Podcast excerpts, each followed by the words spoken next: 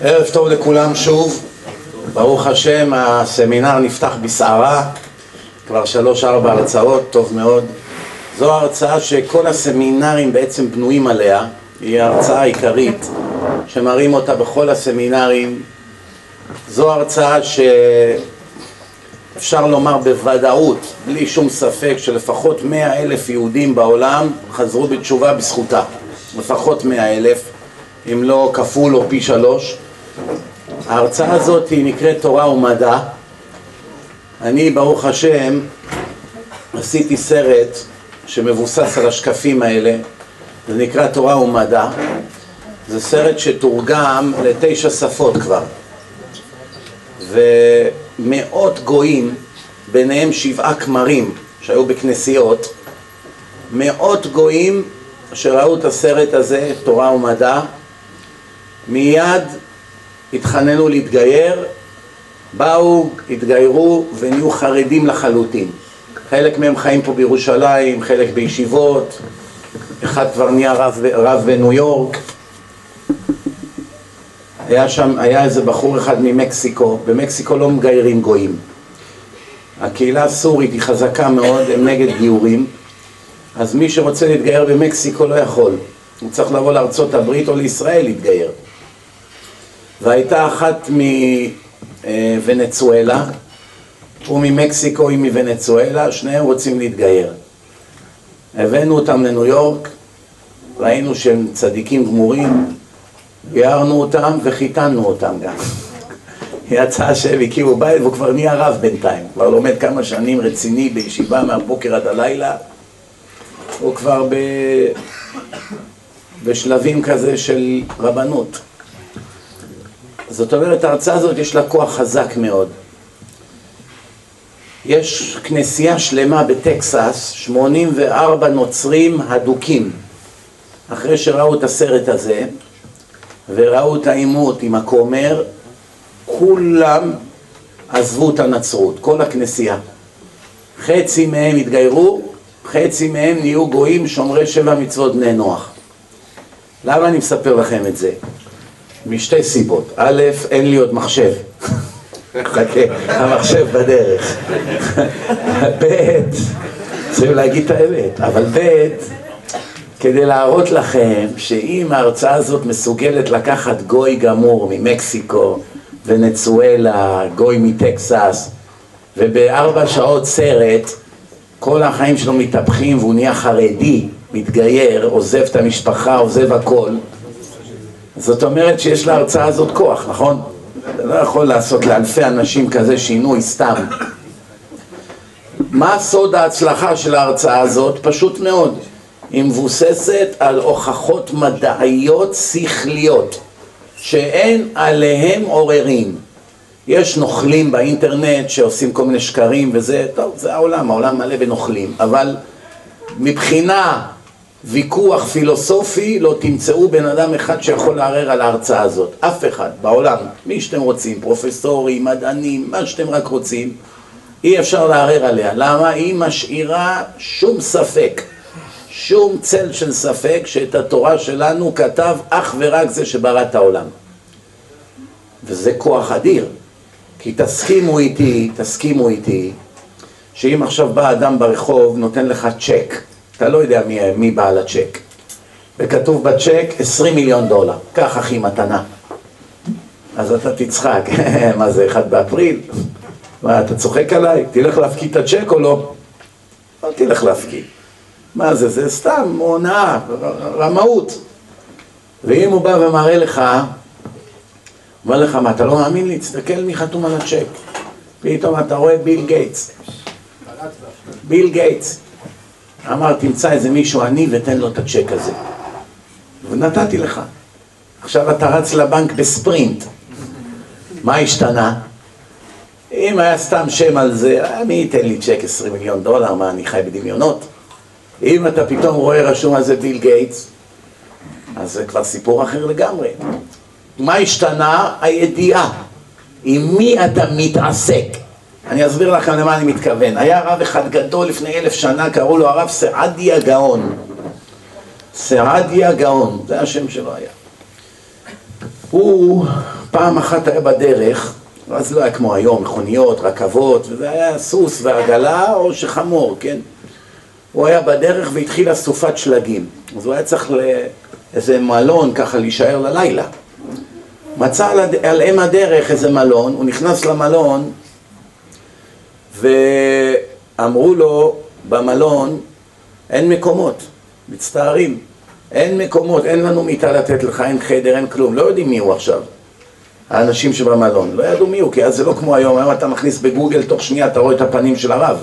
שמעת איזה דיסק, אתה רואה רשום שם, תוך שנייה אתה רואה את הפרצוף שלו. מכניס את השם, יוצאים תמונות. אז זה היה קצת אחרת, כן? יכול היה לעמוד לידך הרמב"ם בשוק ולא הייתי יודע שזה הרמב"ם. והחכמים של פעם לא היו רצים להתרברב. היי, היי, אני הרמב"ם, שקט פה רגע, באתי לשוק. זוזו, זה לא היה ככה. אבל היו קצת, היה להם ענווה, דרך ארץ. אז דרך אגב, גם אנשים היום מתחזים, מה הפירוש? בא אחד לבית הכנסת בשבת, אומר אני המגיד מדובנה. מה? זה גדול הדרשנים המגיד מדובנה, בשבת ייתן דרשה כבודו אין בעיה, באים לו אלפים של אנשים לבית הכנסת הוא נותן דרשה, בסוף מתברר הוא בכלל לא המגיד מדובנה הוא רצה להביא הרבה אנשים אז אמר, אני המגיד מדובנה, מי יודע עכשיו מי זה המגיד מדובנה? מה ראו פרצוף שלו מישהו? שומעים? אז הרב סעדיה גאון אמר להם, תשמעו, לישון, יש לי שתי אפשרויות, לישון פה על הרצפה בפינה או לישון בשלג, מה עדיף? בפינה, תנו לי פה איזה פינה אם לא אכפת לכם, אבל בסדר, תשען איפה שאתה רוצה, מה נגיד לך? שומעים? אז ברגע שהוא ישן, לקראת הבוקר, אחד היהודים זיהה אותו. הוא רואה פתאום גדול הדור ישן על הרצפה ככה בפינה. מיד הוא התחיל לצעוק במלון, מה זה, גדול החכמים מוטל פה ברצפה וזה, צעקות, בעל המלון הגיע, מה קרה? הרב סעדיה הגאון יושן פה ברצפה ואנחנו יושנים במיטות, תתביישו לכם, מה, לא ידענו, מחילה. אז בעל המלון, מרוב שהוא התחלחל, אז הוא ירד ככה על הברכיים, תפס לו את היד, כבוד הרב, תמחל לי, מחילה, דמעות, ביזינו תלמיד חכם. אז הרב סעדיה הגאון אמר לו, לא, חס ושלום, מה, אתה נביא? מאיפה ידעת מי אני? וחוץ מזה עשית לי חסד, במקום שאני אקפא בשלג, ישנתי פה במלון שלך עם החימום וזה. אז בסוף הוא אמר לו משפט אחד. רב סעדיה הגאון אמר לבעל המלון משפט אחד. אמר לו, כבוד הרב, אתה, אמר לו, כבר רב סעדיה הגאון, אדוני, תשמע, אתה לימדת אותי יסוד חשוב בחיים עכשיו. אומר לו, כל עוד לא ידעת מי אני, עברת פה עשרים פעמים, ראית אותי שוכב פה על הרצפה, לא הזיז לך. איך שהתברר לך בעצם מי אני, כל ההתנהגות שלך השתנתה לגמרי. תראה איך כולך יראה ואימה. הוא אומר לו, ואני עוד לא זכיתי להכיר את הקדוש ברוך הוא. בגלל זה אני אף פעם לא הגעתי לכזה שוד ושבר ודמעות כמו שאתה. כביכול שראית אותי זרוק פה ברצפה. אם אני עדיין לא בכיתי ככה, סימן שאני עוד לא הכרתי מי יש לי עסק. מה מבינים מפה? כשאתה מבין אם יש לך עסק, הכל משתנה. אם אתה לא מבין עם מי יש לך עסק, אתה לא מבין עם מי יש לך עסק, אז אין לך שום אינטרס לקחת את העניינים ברצינות. ברגע שאתה מבין שאתה מתעסק עם מלך מלכי המלכים, הקדוש ברוך הוא בורא כל העולמות ואתה רואה עכשיו אתה פותח את התורה, אתה פותח את הגליל ואתה רואה כתוב שמה בנים אתם להשם אלוקיכם בכם בחרתי מכל העמים להיות לי לעם יואו, איך אתה לא מתעלף? תראה מה זה גלקסיות, עולמות, הרים, נחלים כוכבים, שמש, בורא כל העולמות, זה לא רק העולם הזה, יש מיליארדים של גלקסיות, בלי סוף, בלי סוף. אומר לך, אני בחרתי בכם, אתה איציק, אבי, משה, שרה, רבקה, רחל. אתם, הקבוצה הקטנה הזאת, מתוך שבעה וחצי מיליארד איש בעולם, 13.2 מיליון הם יהודים, זהו. אפילו לא רבע אחוז. כמעט כל העולם גויים. ומתוך ה-13.2 מיליון יהודים, לצערנו הרב, לפחות עשרה מיליון מהם אין להם שום קשר להשם, כלום. שום דבר, הם בדיוק כמו גויים או יותר גרועים. יש גויים מאמינים בהשם, אלה גם בזה לא מאמינים. יש גויים מתפללים, אלה גם לא מתפללים. יש גויים יש להם יראה מהשם, אלה גם זה אין להם. זאת אומרת, אולי, אולי, אולי שלושה מיליון יהודים יש להם קשר עם השם. אולי. אולי גם זה לא, אבל המקסימום זה שלושה מיליון. כמה זה שלושה מיליון משבעה וחצי מיליארד? טיפה בים. ומתוך השלושה מיליון, איזה מאה מאתיים יושבים פה היום. איך אני יודע שיש לכם קשר עם השם? אפילו שיש כאן מחללי שבת ואנשים שאוכלים לא כשר וכולי.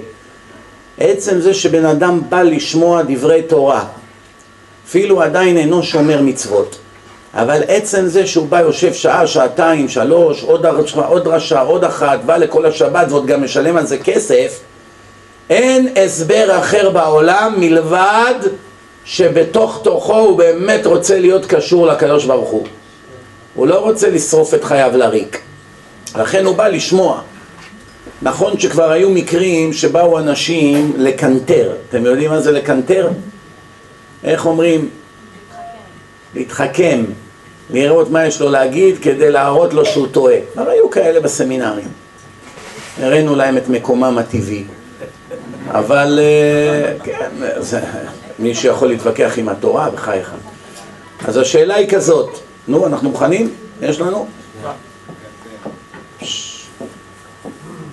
בסין כבר היום מייצרים את המחשב יותר מהר. כן.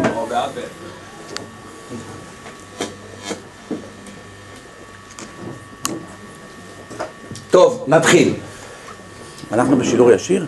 טוב, יופי. אז ההרצאה הזאת, ברוך השם, היא הולכת בסביבות קרוב למאה אלף איש עכשיו בשידור ישיר. בכל רחבי העולם. ברובם בארץ, כי זה בעברית. מפלאי הטכנולוגיה. איך מתחילים להוכיח שיש לעולם בורא? נתחיל משלב א', נעבור לשלב ב' ושלב ג'. שאר השלבים זה בהמשך של הסמינר. איך יודעים שיש לעולם בורא? הרי בחמשת החושים שיש לאדם הוא לא יכול להוכיח שהבורא קיים. אי אפשר לטעום אותו, אי אפשר להריח אותו, אי אפשר לראות אותו, אי אפשר לשמוע אותו ואי אפשר למשש אותו.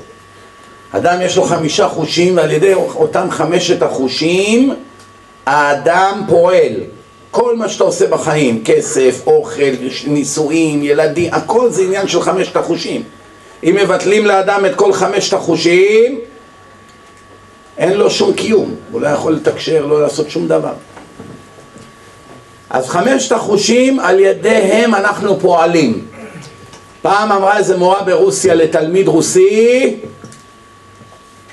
מה שלא ניתן להוכחה בחמשת החושים לא קיים. אמר לה הילד היהודי, אם ככה למורה אין שכל. אמרה לו ולדימיר, אל תתחכם.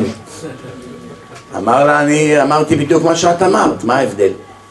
אפשר לראות את השכל שלך, אפשר לטעום אותו, אפשר להריח אותו, אפשר לשמוע אותו, אפשר למשש אותו, לא, לא קיים. פתאום היא הבינה שבאמת הם מלמדים טעויות בבתי הספר. הלוואי שיזכו ללמד דבר אחד שהוא אמת.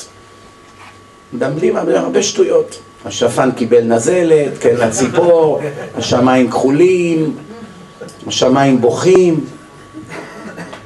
איציק, השמיים קדרו, הם בוכים עליך אהובנו. קהילת הגאים כולם אבלים וחפויי ראש היום. איציק המנהיג הגאה הלך לגן עדן, נשמתו עדן. וכל מיני טמבלים כותבים בתגובות, יהי זכרו ברוך, מנוחתו גן עדן, איזה גן עדן, פלגמט. כל הצרות שלו עכשיו רק מתחילים. ככה זה שחיים בדמיונות. בן אדם כל רגע בחיים שלו מורד בהשם, הולך נגד חוקי הטבע, בסוף אומרים מנוחתו גן עדן. איציק ואהובו אחמד. זה רק בישראל יש את הדברים האלה. ארה"ב יש דברים אחרים, השם ילך. כן, כן. את יודעת מה, לפעמים החיקוי הוא כבר נהיה יותר טוב מהמקור, או יותר גרוע, כן? אנחנו מוכנים? מה קרה?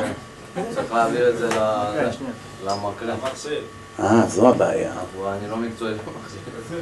לא, יש כאן איזה מישהו שמבין מחשבים? הנה, קם. בישראל שאומרים כזה דבר, כל הקהל צריך לקום.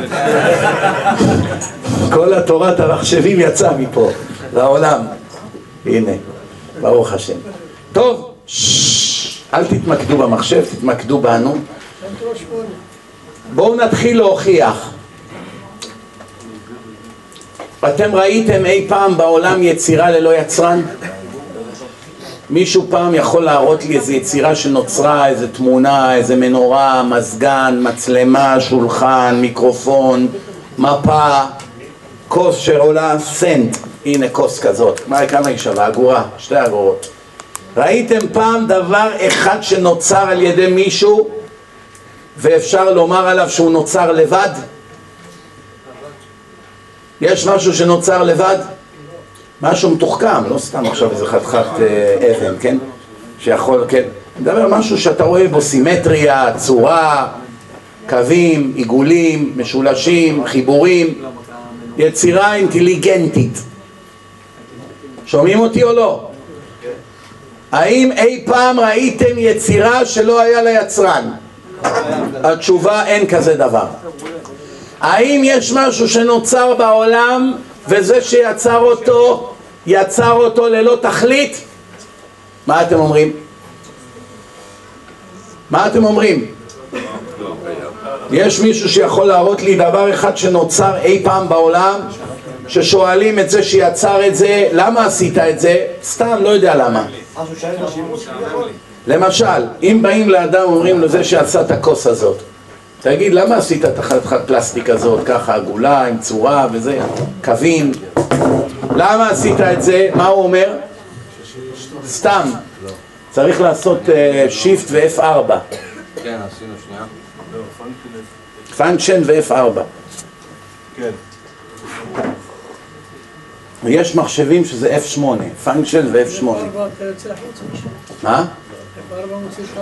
F4 מוציא אותי החוצה? אוקיי. הנה, אני יוצא החוצה. דתות מימי אנטיוכוס.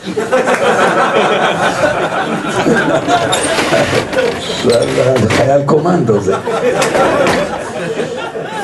טוב. אוויר, לא? אשריך. אה, מה היינו עושים בלי האשדודים?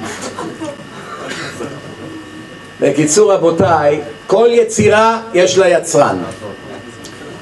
כל יצירה, ככל שהיצירה יותר מתוחכמת, ככה זה מעיד על גדלות היצרן. בלי לדבר, לתקן בלי לדבר. תודה. שומעים? ככל שהיצירה יותר מתוחכמת זה מעיד על גדלות היצרן או על קטנות היצרן? גדלות היצרן, מה? לייצר כזו כוס צריך להיות גאון? לא.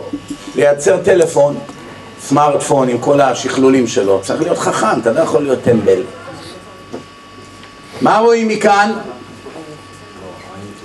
שככל שהיצירה יותר גדולה, יותר מתוחכמת, כך זה מעיד על יכולתו ועל גדלותו של היצרן. עד לכאן כולם מסכימים? שלב ג' האם אי פעם ראינו יצירה ללא תכלית? מישהו פעם ראה דבר שנוצר סתם? בלי תכלית. למה עשית? לא יודע. לא יודע למה. יש כזה דבר? אין כזה דבר. מה אם בן אדם הוא חולה נפש והוא לא סתם יצר משהו? גם חולה נפש שיצר משהו, אם זה משהו מתוחכם וסימטרי, הוא יוכל להגיד לך למה הוא יצר אותו. אלא אם כן זה סתם דבר שבור, עקום. דבר סתם שבור, עקום וכולי. טוב, נת... נתקדם. אין כזה דבר. אם הדבר סימטרי ויש לו שימוש, לא, דבר שאתה רואה שנוצר עבור שימוש מסוים, אז יש לו תכלית. אולי החולה נפש לא ידע בדיוק להסביר את זה יפה, אבל אם הוא היה מסוגל לבנות דבר שיש לו שימוש, כולם יודעים שיש לו תכלית. שומעים? נתקדם הלאה. האם ייתכן שמישהו יצר משהו, מישהו יצר משהו, ולא יגיד למשתמשים למה הוא נוצר ואיך להשתמש בו? למשל, אדם עשה מחשב, יש פה מיליון אופציות. תלחץ על זה וזה ביחד, תלחץ על זה, פה אתה מדליק, פה אתה מכבה, פה אתה מקליט, פה אתה מגביה, פה אתה מנמיך.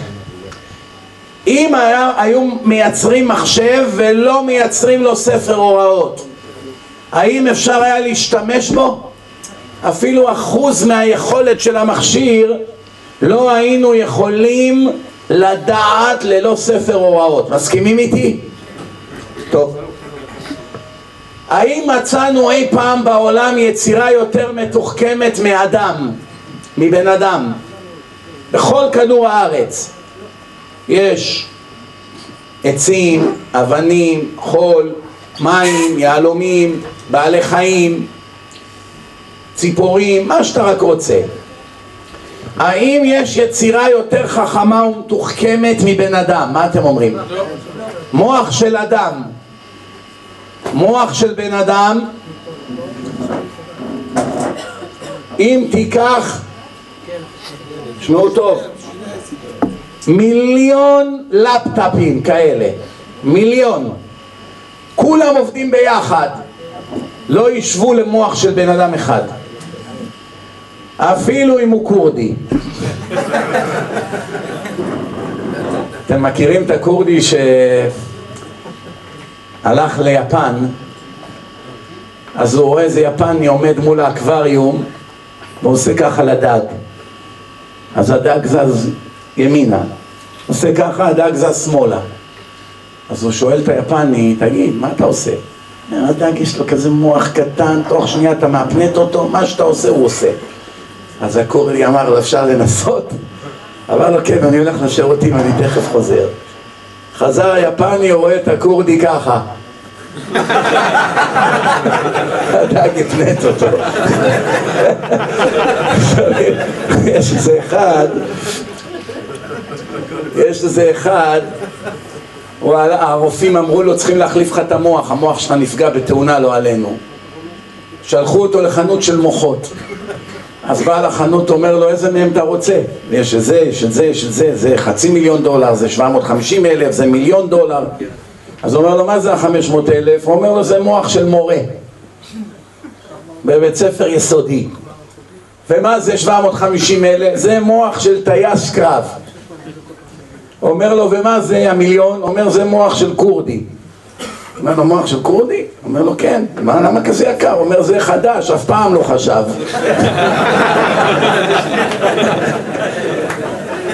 עוד אחד אחרון, בתקווה שהם יתקנו פה את המכשיר. אה, תקנו! בכל זאת ניתן לכם את האחרון. תקנו, תקנו. אבל יש לזה שלט ל... יש לזה שלט או לא? אתה השלט? אוקיי, יופי. אתם שומעים? שלושה הלכו לשדוד בנק. פרסי, מרוקאי וכורדי. זה כבר נס, איזה אחדות. בקיצור, שמו את הכורדי ברחוב, אמרו לו, תשמע, אתה תשמור, אם תבוא משטרה, תצעק. המרוקאי והפרסי נכנסו, התחילו לקדוח, כבר הם עומדים להוציא את הכספת בבנק, פתאום משטרה מגיעה. אז הכורדי צעק, משטרה! אז הם רצו כולם, אז הפרסי נכנס מתחת למכונית, המרוקאי ראה אופנוע נכנס מתחת, והכורדי ראה חמור, קפץ מתחת לחמור. אז באים למשטרה, אומרים לו לפרסי, מה אתה עושה שתיים בלילה מתחת למכונית? אומר, אני מתקן פה איזה נזילה. איפה הכלים? אין כלים, תכניס אותו לניידת. באו למרוקאי, מה אתה עושה? מתקן פה נזילה באופנוע, תכניס אותו לניידת.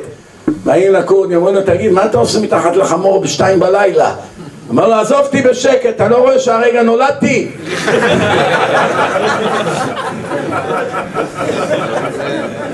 טוב, זה בדיחות, כן? נתקדם. אז אמרנו, הדבר הראשון, הדבר הראשון, יש יצירה, ככל שהיא יותר מתוחכמת זה מעיד על גדלות היצרן, מעולם לא מצאנו יצירה ללא תכלית, ולעולם לא מצאנו יצירה שהיצרן לא ייתן הוראות איך להשתמש בה, כי זה נגד התכלית. מה התועלת בליצור משהו שאף אחד לא ידע להשתמש בו, אז אתה יורד לעצמך ברגל. היצירה המתוחכמת ביותר זה האדם. מוח של אדם יש לו עשרה טריליון חיבורים. מה זה טריליון? למי שלא יודע, זה עשרה מיליארד כפול מיליון. עשרה מיליארד, כל חברות הטלפונים בעולם, כל האינטרנט, כל קווי הטלפון, גם של סלולר וגם של הבתים וגם של המפעלים, כולם ביחד לא מגיעים לאחוז ממוח של אדם אחד. שמעתם? ומוח של אדם הוא בגודל של תפוח. ושמונים אחוז ממנו מים, ג'ל. רק עשרים אחוז ממנו מוצק. זאת אומרת, כל הבן אדם זה קופסת גפרורים קטנה. זה הכל. שם גם הנשמה, בתוך התפוח הזה, בתוך המוח. עכשיו תשמעו טוב. עובי השערה, אם עכשיו אני מוציא שערה מהראש ומנסה לראות אותה בשמש, אני יכול לראות אותה? לא, אי אפשר לראות אותה. באור יום שערה היא דקה מאוד, אתה מחזיק אותה ככה, אתה לא רואה. אתה לא יכול לראות אותה, היא דקה מדי. אלא אם כן אתה ממש על רקע כהה, ככה מתקרב. ביום אתה לא יכול לראות אותה. עובי של נים במוח של אדם זה אחד חלקי אלף של שערה. אלף חוטים, ויירס, בתוך המוח, ביחד זה שערה אחת.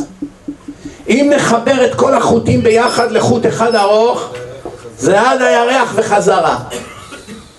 עד הירח וחזרה זה אורך של כל החוטים, הם מסועפים אחד בתוך השני, מוקפים, מוצפים במים, בג'ל, ואם תנתק נתק אחד מתוך עשרה טריליון, טק, קראת חוט אחד.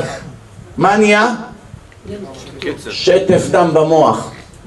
או שהבן אדם מת, או קומה, או שיתוק, או היד פתאום קופצת, שבץ, יכול להיות הרבה דברים. עכשיו תשמעו טוב, יש משאבת, הלב זה משאבה, בום, בום, שולח דם לכל הגוף. ליטרים של דם מפוזרים בכל הוורידים, בכל הגוף. הרי אם ילך יותר מדי דם זה יתפוצץ. בזמן שהוא מגיע לתוך המוח, זה גם כן עובר בכל החוטים האלה על, מיל, על מיליונית המיליליטר. אם בטעות ייכנס יותר מדי אחד, או שיהיה כריש קטן בדם, כריש, גרגיר קטן של סוכר, גר, גרגיר אחד כזה בתוך המוח יחסום רגע את זרימת הדם בנימים האלה, אחרי כמה ימים, בום, פיצוץ, והבן אדם גמר. זה קורה הרבה לאנשים.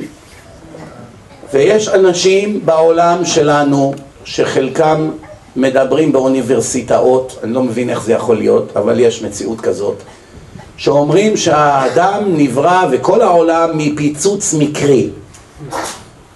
שמעתם כזו שטות או לא?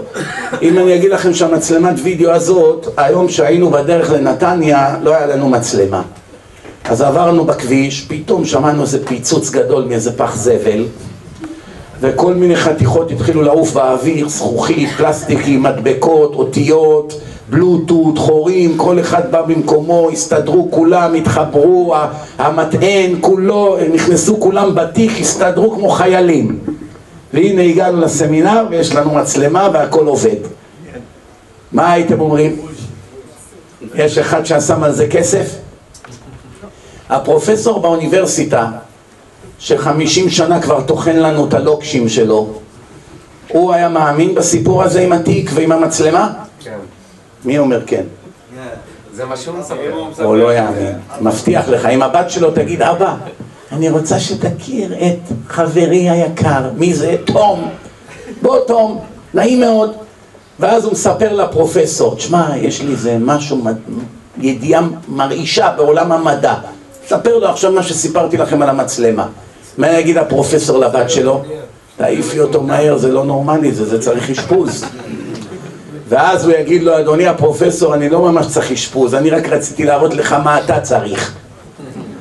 כי אני אמרתי לך על מצלמה עלובה, אמרת שזה לא ייתכן. ואתה חמישים שנה מוכר לנו את הלוקשים שכל העולם הזה נהיה מפיצוץ מקרי. חמצן, פיצוץ מקרי, מים, פיצוץ מקרי, עצים, תפוזים, עגבניות, מלפפונים, נשרים, כלבים, סוסים, מוחות, עיניים, מערכת עצבים, הכל מקרי.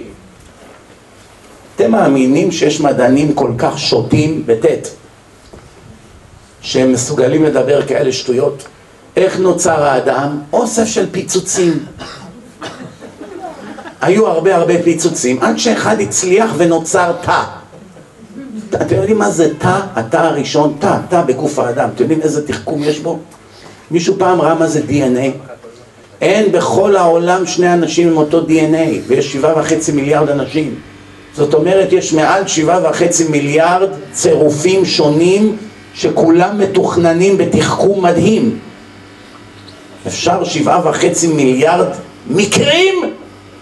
אתם יודעים מה זה DNA? אתם יודעים כמה מספרים, כמה צירופים יש שם? הסיכוי שיהיה אחד DNA הוא בלתי אפשרי. שבעה וחצי מיליארד שונים, בכלל אין על מה לדבר בכלל. ומה עם כל החיות? אין אדם יותר מטומטם מהאדם שטוען שהעולם הזה נוצר מפיצוץ או מאיזה ביג בנג או המפץ הגדול, אלא אם כן הוא מודה שזה היה על ידי מתכנן על אנושי. זה כבר סיפור אחר. ברגע שהוא בא אומר היה איזה פיצוץ, אבל הפיצוץ הזה היה מבוקר או מתוכנן על ידי כוח עליון שברא את העולם וסידר כאן את הכל, אז בסדר, עכשיו אפשר לדון. כל עוד הוא אומר אחרת, הוא פשוט שותה. אין מילה אחרת להגדיר אדם כזה. אז אני שואל אתכם שאלה, למה באמת אנשים שהם בוגרי אוניברסיטאות הם כאלה שותים? חשבתם פעם? איך זה ייתכן שהם מדברים כאלה שטויות? התשובה, הם לא מאמינים למה שהם אומרים, זה ודאי שלא. כי עובדה, אם תגיד לו שהשעון נהיה מפיצוץ, הוא יצחק עליך. אבל מוח כן. מוח כן, שעון לא. למה הוא אומר את זה? מה מצריך כל כך את העולם להגיד דברי כפירה נגד התורה? מה? יש ספר שהותקף יותר מהתורה אי פעם בהיסטוריה? בדיוק. התורה מחייבת. אם הדתיים צודקים, אני אבוד. אם הדתיים צודקים, אני אבוד. לכן אני חייב בכל מחיר לסתור את מה שהם אומרים. אם לא, אני אבוד. מה, אני, אני פושע, אני חי נגד הוראות היצרן. אני לא מכיר בו, לא מכיר לו טובה, עושה הכל הפוך ממה שהוא ציווה אותי. אז מה האלטרנטיבה? בוא נגיד שהכל שטויות, עזוב אותי, הכל סתם פיצוץ מקרי, אין אלוקים, יש טבע, ונגמר הסיפור. אף על פי שהסיפור הוא מטופש, מה אכפת לנו? יש משל, המלך הוא עירום. אתם מכירים את המשל הזה? כולם, אדוני המלך, איזה חליפה עשינו לך, זה רק אנשים חכמים רואים אותה. תראה איזה יופי, איך זה מתאים לך, כפתורים. המלך מסתכל, רואה, הוא לא רואה כלום. מה, אני אגיד שאני אהבל? לא יכול להגיד שאני אהבל. איזה יופי באמת, המלך אומר, איך עשית כזה כפתור יפה, משהו? אומר לו, אדוני המלך, ומה עם הצווארון? איזה צבע זה? אני קצת עיוור צבעים, תגיד. זה הצווארון בצבע כחול, וזה וואו, ממש מדהים. ואז הוא יוצא למצעד, וכל העם יודעים שזו חליפה שרק החכמים רואים, ואף אחד לא רוצה להגיד שהוא אהבל, אז כולם עומדים שם ומריעים, אדוני המלך, איזה חליפה, בגדי המלך, עד שאיזה ילד קטן אומר, אבא, למה המלך עירום? פתאום עוד ילד, זה פתאום כל העם התחיל לצחוק, ותלה את החייט כמובן, וזה, הבנתם? זה העולם הזה, אף אחד לא חושב. איך יודעים אם דג חי או דג מת? איך יודעים? אחד שבא עם כל הזרם, מתים כולם. אחד שזוכה נגד הזרם, הוא חי. איך יודעים אם ברווז הוא כשר או לא? מבחינת העצמות שלו, אם הן שבורות בפנים או לא? אם הוא בעל מום או לא? מה אתם אומרים? איך יודעים? ברווז שנפל מהעץ, רוצים עכשיו לדעת אם נשברו לו עצמות, אפשר לאכול אותו או לא? מה אתם אומרים? שמים אותו בנהר הירדן מול הזרם. אם הוא מצליח לשחות נגד הזרם, כשר. אם הוא הולך עם הזרם, סימן שהוא איבד את כישרונו, משהו נפגע מבפנים. מה רואים מכאן? מי שמסוגל ללכת נגד הזרם של ההמון הוא חושב מי שתמיד הולך עם ההמון אין לו אישיות, גמרנו, ולמה זה רובוט? מה שמאכילים אותו הוא אוכל היהדות והתורה זה בית ספר לחשיבה. זה מלחמה בין המוח והלב שהתורה מצווה תמיד שהשכל יתגבר על הרגש. בא לך פועל, תפסת אותו גונב, מה אכפת לך שהוא בן אחיך? אתה חייב לפטר אותו. אבל זה בן אחי, זה, זה משפחה, זה לא נעים, מה לא נעים? בן אדם כפוי טובה, נותנים לו עבודה והוא גונב לך מהקופה. אדם כזה צריך לפטר אותו אבל הרגש, תשאיר אותו, הוא ישחט אותך עוד מעט תהיה בפשיטת רגל, מה אתה חושב? תלוי אם יודעים כמה גנב, לא, אם יש הפרשים, כן בכל אופן, נחזור לעניין אין מציאות כזאת שנבראה יצירה ללא תכלית והאדם הוא הדבר הכי חשוב. כשאדם מתבונן בעולם, כל מה שאני אומר לכם עכשיו רבותיי זה אפילו לא תורה עדיין. עוד לא נכנסתי לתורה. זה חשיבה שכלית של גוי. גוי בזימבבואה. שומעים? הגוי הזה בזימבבואה יום אחד התחיל לחשוב, מה הולך פה? עולם, עצים, חמצן, תחכום, שמש, ירח, כוכבים התחיל לחשוב, הגיע למסקנה, אני היצירה הכי חכמה בעולם. כל מה שנברא כאן נברא עבורי. הכל נברא עבורי. סימן שהבורא שברא את העולם, ברא הכל בשבילי. האם ייתכן שהוא ברא אותי, שם אותי פה ועשה את כל זה בשבילי ולא יגיד לי בשביל מה נבראתי? לא ייתכן. עד לכאן לא צריך להיות יהודי. לא צריך להיות דתי. זה גם חילוני יכול לחשוב. זה, זה נקרא common sense. מכאן והלאה מתחילה היהדות. באים היהודים ואומרים לאנושות, אנחנו עם הספר. קיבלנו את הספר של בורא עולם, תפקידנו להיות אור לגויים, אור לעולם, ללמד את האמת לכל העולם. קיבלנו את התורה במעמד פומבי לעיני מיליוני עדים שומעים? לעיני מיליוני עדים ושם כתוב איך לחיות, איך למות, איך להתחתן, איך לגדל ילדים, איך לעשות ביזנס, איך להיות בריא, הכל כתוב. העולם בא ואומר, לא מאמינים לכם. מאיפה אנחנו יודעים שזה באמת קרה? מכאן מתחילה ההרצאה. ערב טוב לכולם. תודה רבה, בבקשה, תתעורר. אפשר קצת להנמיך טיפה, לא, עדיף שתשאירו את האור ככה. איזה הרצאה פתחת לי?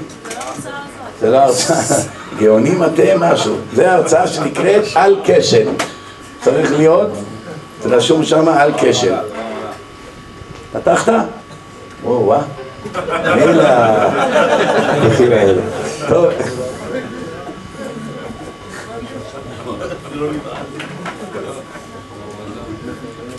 יפה.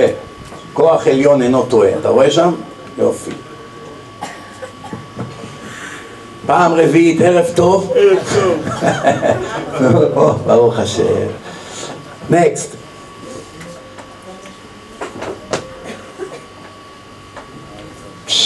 איזה התנגדות, יש סרטן משתגע.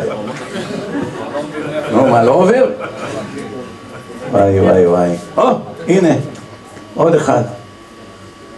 עוד אחד.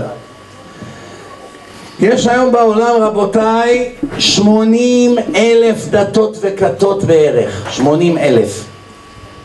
הרי כולם טוענים שיש להם אמת. הנה, תראה את המוסלמים, תראה את הנוצרים. זה דתות של מיליארדים. השאלה היא כזאת, אם אדם עכשיו שאין לו דת, הוא רוצה למצוא אמת בעולם. אדם שאין לו דת רוצה למצוא תירוץ. את הדת האמיתית. איזה דת באמת בורא עולם עשה? איזה דת הוא נתן? אז א', כמובן שהכי הגיוני יהיה להתחיל עם הדת הראשונה כי כנראה שכל מה שבא אחר כך יש סיכוי שזה חיקוי הראשון יש לו סיכוי הכי גדול להיות אמת, זה מסכימים? אוקיי. אבל חכו, זה לא ראייה מדעית עדיין. זה לא ראייה. אולי מישהו המציא רעיון, הרעיון הזה לא באמת היה אמת, ועכשיו מישהו בא והביא משהו שהוא אמת. אבל תשמעו דבר מאוד מעניין. כמה זמן לוקח להוכיח שדת היא שקר? מי יודע? לא להגזים, לא שתי שניות. שני שניות לוקח להגיד מילה. יפה מאוד, אמרה הגברת, ברגע שאתה מוצא שמה טעות אחת אנושית בספר, ראיה שמה? שזה- שהספר לעולם לא יכול היה להיות מבורא עולם. מחילה אבל הרב, סתם שאני אומר, כאילו, יכול להיות שכולם אבל, יכול להיות שכולם זה צינורות יעני בסך הכל, לא? צינורות של מה? הכוונה שכל אחד יעני לוקח את ה... כמו שבן אדם מסתכל, כאילו, אני, כולם מסתכלים, נגיד, בסופו של דבר כולם מאמינים, ב... חייב להיות מישהו שייצר אותך. לא, לא, רגע, חכה, מאמינים שיש לעולם בורא, לא, לא, לא, לא, לא לכבות את האור. מאמינים שיש לעולם בורא, זה כל אדם בר דעת מבין. אמרתי לך, אתה רואה מצלמה, אתה יודע שיש איזה יפני ביפן שעיצב אותה, כן? מה קרה לאור? תדליק. אתם שומעים? אז בן אדם שאתה רואה עכשיו אה, מחשב, אתה יודע מישהו, איזה מהנדס מחשבים המציא את זה, כן? אתה רואה טלפון, אתה יודע מי עשה את זה. אתה רואה שולחן, אתה יודע שיש נגר. מה קרה לאור? למה קיבלו אותו בכלל? אני לא מבין מה הולך פה, השטן משתולל. ברוך השם, הגיע לנתניה השטן, בוא נמחא לו קצת כפיים, אולי הוא יירגע. רק עשרה אנשים מוחאים לו כפיים? לא יפה. האחרון שהתעסק עם השטן, עד היום הוא מתחרט על זה. מי זה היה בגמרא? פלמו. פלמו, פלמו. מי זה פלאש? תסתכל בגוגל אחרי ההרצאה, מי היה פלמו. איך הוא הסתבך עם השטן. יפה. תשמעו טוב רבותיי. אני מרגיש כמו בכותל עכשיו. איך שהגענו לכותל התלבש עלינו צלם, 500 תמונות. אה, כן? אוקיי. בקיצור רבותיי, תשמעו טוב. איך אפשר לדעת שספר הוא שקר? מספיק שמוצאים שם טעות אחת אנושית והספר הזה לא יכול להיות מבורא עולם.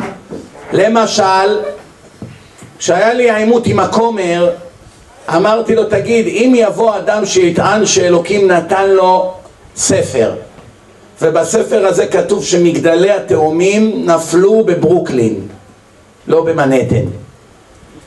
יש אפשרות כזאת או לא? מה אתה אומר? אפשר שזה מבורא עולם? אומר לי, אבסולוטלי נאט, לא יכול להיות כזה דבר. אמרתי לו, אם אני אראה לך שכתוב בספר שלכם שמערת המכפלה היא בשכם, כמעט הוא התעלף, ממש כמעט הוא התעלף. מה פתאום? איך יכול להיות? איפה? לקח לנו כמה דקות, מצאנו לו, כתוב שם בברית החדשה שמערת המכפלה אשר בשכם. מה קרה? הרי הם העתיקו מהתורה הרבה. בתורה הם בלבלו בין חברון לשכם בגלל שיש את קבר יוסף בשכם ויש אברהם, יצחק ויעקב בחברון. פשוט הם התבלבלו. זה שכתב את הברית החדשה היה בור ועם הארץ ברמה של ילד בן ארבע והוא עשה הרבה נטול השכלה בכלל והוא עשה הרבה טעויות טעויות, טעויות של ילדים תכף נראה כמה מהטעויות האלה. בואו נראה, בואו נתקדם. בואו נתחיל קודם כל עם אחינו, בני דודינו. כן? בואו נראה אותם, הנה הם מקיפים את עצמם בכל מיני חיתולים. הנה קטע, רבותיי אתם הלילה הולכים קצת לצחוק. תוך כדי שתבינו שהתורה היא מבורא עולם, יהיה לכם גם קצת סיבות לחייך, הנה אחת מהן. קטע מהקוראן, סורה 40, פרק 40, פסוק 36-37. שמעו טוב. פרעה, המן והיועצים שלהם היו אנשי חטא. ויאמר פרעה, עבדיי, אני יודע שאין לכם אלוה מבלעדיי. פרעה, הם ראו בתורה שלנו, שחז"ל אומרים, שפרעה היה מעמיד פנים כאילו הוא אלוהים. אז הם כותבים על סמך מה שכתוב אצלנו, שימו לב. ויאמר אל המן, הדלק את האש עם החמר, להביט אל אלוהי משה, כי חושב, משהו פה נמחק לי, ובנה לי מגדל כדי שאוכל לעלות מעלה, כי חושב אני שהוא שקרן. התבלבלו פה הסדר של המילים. טוב, מה יצא פה? דבר מאוד מעניין. לפי שיטתם של אחינו, בני דודינו היקרים, פרעה והמן הייתה להם פגישה. אף על פי שפרעה האחרון מת 900 שנה לפני שהמן נולד. הם לקחו את התנ"ך, ראו שהיה מלך רשע בשם פרעה, ראו שהיה אחד רשע בשם המן, אמרו מין מצא את מינו, נכון? לא סתם סידרו לאובמה את קרי, מין מצא את מינו, תמיד זה ביחד, זה זוגות.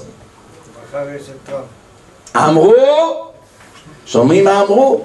אמרו בוא, נס, בוא נלביש סיפור ששני הרשעים תכננו להילחם באלוקים. רק מה, אותו אחד שכתב את זה, הוא לא ידע שמגילת אסתר זה בערך לפני 2400 שנה והתורה 3300 שנה. 900 שנה אחרי, זה הוא לא ידע. הנה לך טעות אנושית ברמה של גנון, והנה לך מיליארד נקודה שמונה מוסלמים שמוכנים למות עבור ספר עם טעויות של כיתה ג'. בבקשה, נקסט. בואו נראה עכשיו, משה רבנו היה לו זכות גדולה מאוד. גם אחיו אהרון, הוא היה דוד של מי? לפי הקוראן? מי היה האחיין שלו? לא יודעים? מי היה האחיין של משה רבנו לפי הקוראן? יושקלה.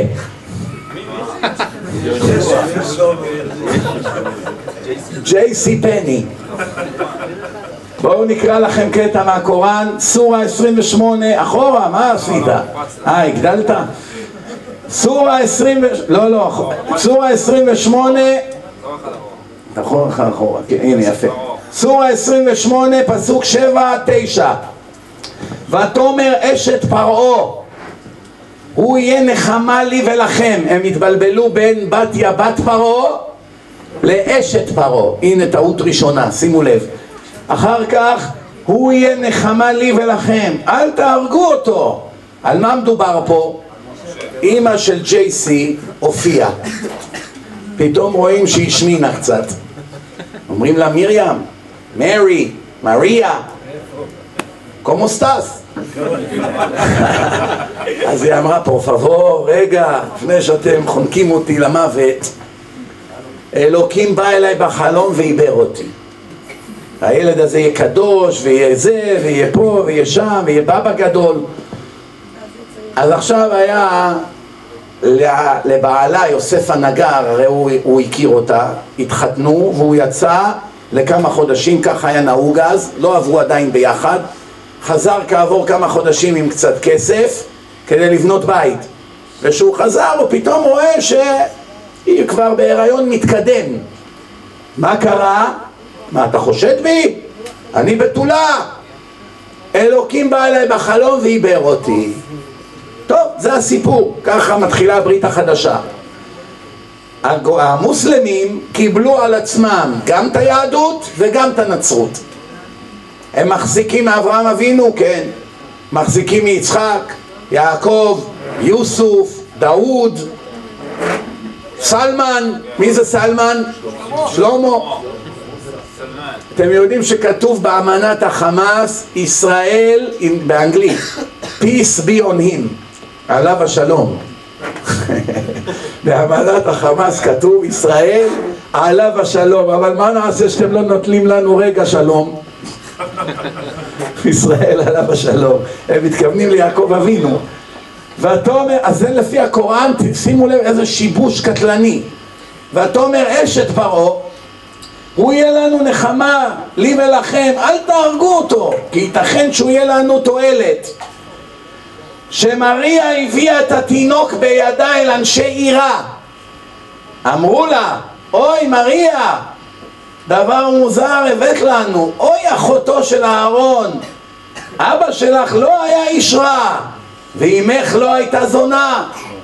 ומריה בת עמרה, מריה מרים, יש שתי מרים בהיסטוריה, מרים אחותם של משה ואהרון שחיה לפני שלושת אלפים שלוש מאות שנה ויש את מרים אימא של יושקלה שהיא חיה לפני אלפיים שנה לפי הקוראן פתאום שני המרים האלה התאחדו לאחת מרים אימא של יוש, יושקה שטוענת שאלוקים עיבר אותה בחלום והיא בתולה, פתאום נהפכה לאחותו של משה ואהרון ולבת של עמרם. ראיתם בחיים שלכם כאלה טעויות? אם עכשיו היו עושים טעות כזאת בכיתה ג' או כיתה א', היו מתפלאים, איך טועים כזאת טעות בכיתה א'? הנה לך ספר של מיליארד שמונה מאות מיליון מוסלמים. יש שם עוד הרבה הרבה טעויות, אבל לא באנו עכשיו ללמוד אסלאם פה היום. פעם אמרתי ליועץ של ביבי, אם אני הולך לדבר באו"ם, תוך עשרים דקות הוויכוח בינינו לערבים נגמר אחת לתמיד. על ארץ ישראל. מלבד זה שאני אוכיח להם שלא היה בכלל כזה עם פלסטיני עד 1967, לא היה כזה עם. מעולם לא היה להם דגל, צבא, המנון, היסטוריה, כלום. כל התמונות שלפני מאה שנה בארץ ישראל, הכל כאן היה מדבריות. הכל כאן היה חלק, לא הייתה פה מדינה פלסטינאית מעולם. לא הייתה אומה כזאת פלסטינאית מעולם. זה אפשר להוכיח בעשר דקות. אבל אפילו לפני שנכנסים לזה, שימו לב דבר מדהים, בקוראן שלהם מוכח שארץ ישראל שייכת אך ורק ליהודים. מהקוראן. הנה לכם קטעים מהקוראן, תסתכלו, אני שם מקורות, לך תבדוק. משה מדבר לעם ישראל, התקדמו בדרככם אל ארץ הקדושה אשר הבטיח אלוקים לכם. אחר כך הורשנו לעם המעונה, זה עם ישראל, את הארץ הקדושה מזרחה ומערבה ונתקיימו כל ההבטחות של ריבונך לבני ישראל. אחר כך הושבנו, מי זה הושבנו? זה כאילו אלוקים מדבר, בלשון רבים, שזה כבוד. כאילו הושבתי את בני ישראל לבטח בארצם והענקתי להם כל טוב אחר כך הטבענו אותו, את מי? את פרעה, אלוקים מדבר שהוא הטביע את פרעה אמרתי לבני ישראל התנחלו בארץ ישראל וביום האחרון תופיעו בפנינו יחדיו. וכולי וכולי ומה תעבור עוד, עוד שקף? עוד אחד, הנה, תשמעו טוב. אני, אללה, נתתי למשה את ספר התורה ושיגרתי לאחר מכן עוד שליחים, עוד נביאים. נתתי למשה את הספר בשלמותו, ספר מבורך הוא אם יש לך ספק כלשהו בדבר מה מן הקוראן שהורד אליך שאל את בני ישראל שקיבלו ולמדו את ספר התורה לפניך כך התנ"ך מקובל כיותר מדויק ומושלם מהקוראן. לפני הקוראן ניתן ספר התורה למשה בהדרכה וחסד וספר הקוראן מאשר אותו בשפה הערבית. מוחמד פונה למוסלמים ומצווה המאמינים האמינו באללה ובשליחו ובספר אשר הורד לשליחו וכן בספר התורה שהורד מקודם. אין אני מחדש דבר שלא נתגלה כבר על ידי השליחים שקדמו לי. מי מדבר? מוחמד, תעבור הלאה. בואו נראה מסקנה. בכל הקוראן אין מילה אחת על ירושלים, כלום. להפך, ירושלים היה מקום בזוי בשבילם. מי שלא היה טהור ולא יכל להיכנס למכה ומדינה, זרקו אותו לירושלים. לך איפה שהיהוד. פתאום ירושלים הייתה העיר הכי חשובה להם. הקוראן אומר כל דבר שיש עליו ספק צריכים לפנות למי? לתורה שקדמה קודם. ובתורה כתוב מפורש שהשם נתן לנו את הארץ. הנה לך כמה דוגמאות איך באמת רוב העולם בכלל לא יודע במה הוא מאמין אפילו כמה מוסלמים יודעים את זה אתם חושבים? אחד מאלף לא יודע את זה. אף, כמעט אף מוסלמי לא יודע שכתוב בקוראן שארץ ישראל שייכת ליהודים. זה כתוב כמה פעמים. נתקדם הלאה. עוד. כל האנגלית אוטומטית תדלג. בואו נדבר קצת על הנצרות כמה שניות ונתקדם הלאה. הנה דבריו של ישו שמופיע בברית החדשה, ספר מתיו, פרק חמישי, פסוק 17 עד 19. שימו לב מה כתוב. אל תחשבו כי באתי להפר את התורה או את הנביאים. לא להפר באתי, כי אם למלות. כי אין אמנם אנוכי מגיד לכם עד אשר השמיים והארץ יעברון לא תעבור יוד אחת מן התורה אף לא קוץ אחד, קוץ של יוד, קוצו של יוד עד כי כולם יקומו לכן כל המפר אחת ממצוות קטנות אלה והורה כזאת לאנשים נקלה ייקרא במלכות השמיים. תרגום לפי הנצרות ישו בא ל... לכל אלה שהיו הקבוצה שהוא אסף אותם ברחובות ואמר להם שלא תחשבו שאני באתי להפר את התורה. אני רק באתי למלות, כאילו להוסיף נופך מי שיערער או ישנה יוד אחת מהתורה אפילו קצה של יוד וילמד לאנשים אחרת ממה שכתוב בתורה יהיה מקולל על ידי השם במלכות השמיים. מקולל. ומה כתוב מיד אחרי זה בברית החדשה? שבאו אליו תלמידיו, אמרו לו אנחנו רוצים לחתוך כיתה היום, היה יום שבת. אמר להם שבת היום. אמרו לו אף על פי כן לא מעניין אותנו, רוצים לחתוך חיטה אמר להם אני מתיר לכם, אני אדון השבת מה אמרת לפני דקה? שמי שישנה אות אחת מהתורה מקולל, נכון? מה כתוב בתורה על מחלל שבת? מות יומת ונכרתה הנפש ההיא מישראל היה מי מחלל השבת הראשון בהיסטוריה? צלופחד צלופחד, מה עשו לו? השם אמר תוציא אותו להורג שכולם יראו מה מגיע למחלל שבת הרגו אותו לעיני כל העם והוא היה צדיק הוא לא היה רשע למה הוא חילל שבת? הוא רצה שיראו מה יהיה הסוף של מחללי שבת, שילמדו מזה, שאף אחד לא יעז. קושש עצים, לא? כן. לא, בגלל זה הרגו אותו, אסור. היה לו כוונה טובה, אבל אתם יודעים, אומרים הדרך, הדרך לגיהנום רצופה במחשבות חיוביות. think positive.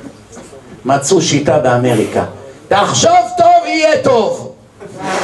אני אומר, תחשוב טוב, יהיה רק רע. תעשה טוב, יהיה טוב. תחשוב טוב, רק רע יהיה. מה אתה מבלבל את המוח? תחשוב טוב. אני חושב טוב עכשיו, קופץ מהחלון. אני חושב, אני לא צריך מצנע. מה קרה לך? תשים מצנע, לא צריך, אני חושב טוב. השם יביא אותי על כנפי נשרים עד לכותל. הנה, תראה איזה יופי, אני חושב טוב. גדל והתקדש מרבה. חשבתי טוב. שומעים? אנשים, קשה להבין לפעמים לאיזה רמה רדודה יכולים לרדת. תחשוב טוב, יהיה טוב. מי אמר? מי אמר? אתם יודעים כמה קורח חשב טוב?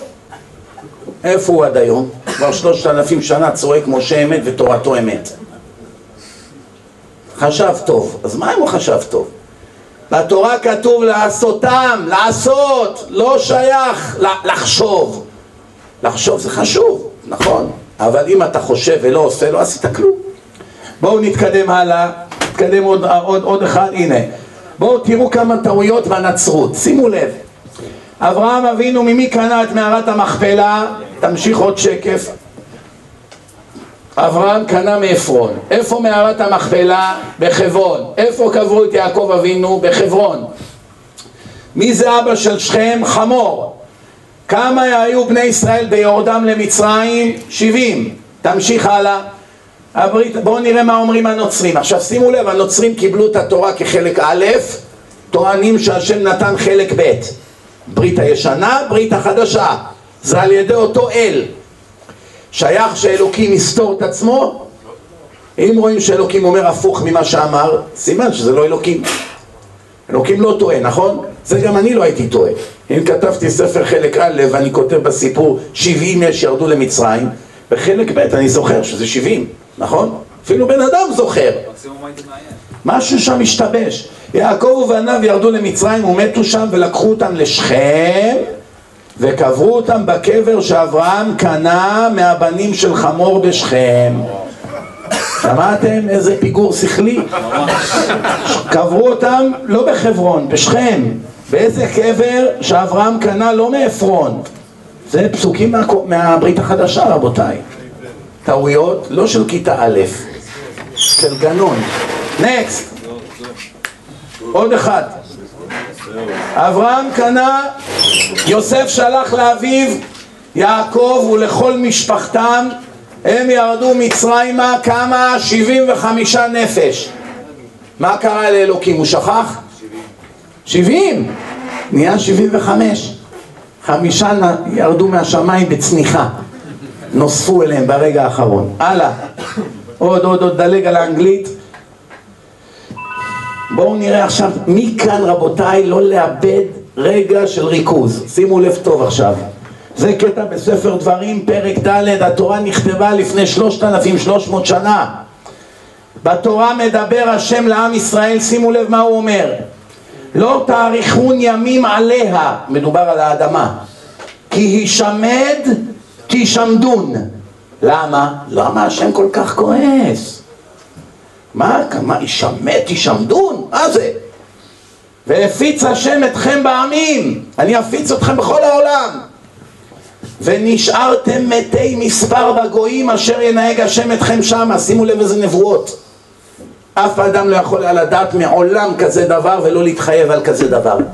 העם היחיד שמפוזר בכל מדינה ומדינה בעולם זה העם היהודי. לא הייתה עוד אומה כזאת מעולם שהתפזרה בכל כדור הארץ. לא היה כזה דבר. אנחנו היינו צריכים להיות ארבעה מיליארד יהודים היום. התחלנו באותו דור עם הסינים, אחרי המבול, לפני ארבעת אלפים מאתיים שנה. הסינים קרוב לשני מיליארד עם הגבלת ילודה. ילד אחד מותר, עכשיו שינו את החוק לשתיים. עד לפני כמה חודשים, אחד. והגיעו לשני מיליארד כמעט. ואנחנו בלי הגבלת ילודה, בלי אמצעי מניעה, עד לפני דור לא ידעו מה זה בכלל. היינו צריכים להיות לפחות פי שלוש מהסינים. מה אנחנו רואים? אנחנו אפילו לא אחוז מהסינים. שימו לב מה התורה אומרת, ונשארתם מתי מספר, קצת של קצת. בגויים, אשר ינהג השם אתכם שמה, אני מנהיג אתכם לשם. אתה חושב שאתה הלכת לארצות הברית, אתה נסעת לספרד? לא, לא, לא. הכל אני מנהיג, מושך בחוטים. ועבדתם שם אלוהים מעשה ידי אדם, עץ ואבן, אשר לא יראון ולא ישמעון ולא יאכלון ולא יריחון. מה זה עץ ואבן? אסלאם ונצרות, נכון? נצרות זה נקון מוד, הם עושים ככה, הרבה ישראלים גם עושים ככה, הם לא יודעים מה הם עושים. תכה בעץ, תכה בעץ, אבא, עשה ככה, צהוב אותי, נו נו נו. יש כאלה עושים ככה עם האצבעות גם. לא יודעים שזה הכל מנהגים של נוצרים, כאילו הצלב, ומכים בעץ של יושקלה. אולי תצא איזה תולעת משם. שומעים מה כתוב פה? בואו עכשיו נראה מה... עכשיו אני יודע מה אתם אומרים. אה, הרב הזה הוא מניפולטור לא קטן. תראו איך הוא עובד עלינו. הוא ראה פסוק בתורה עץ ואבן, ישר הדביק לזה כבר אסלאם, נצרות. מה זה אבן? האבן במכה. כל המיליונים של מוסלמים הולכים לשם כל שנה ברמדאן, מתפללים מסביב לאבן הזאת.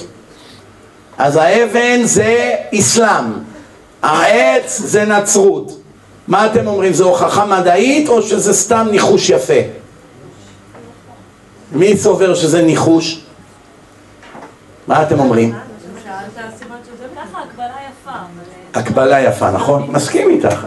אנחנו חייבים להיות רודפי אמת. עד לרגע זה זה הקבלה יפה, זה לא מוכרח. עוד לא הוכח. מסכים איתך.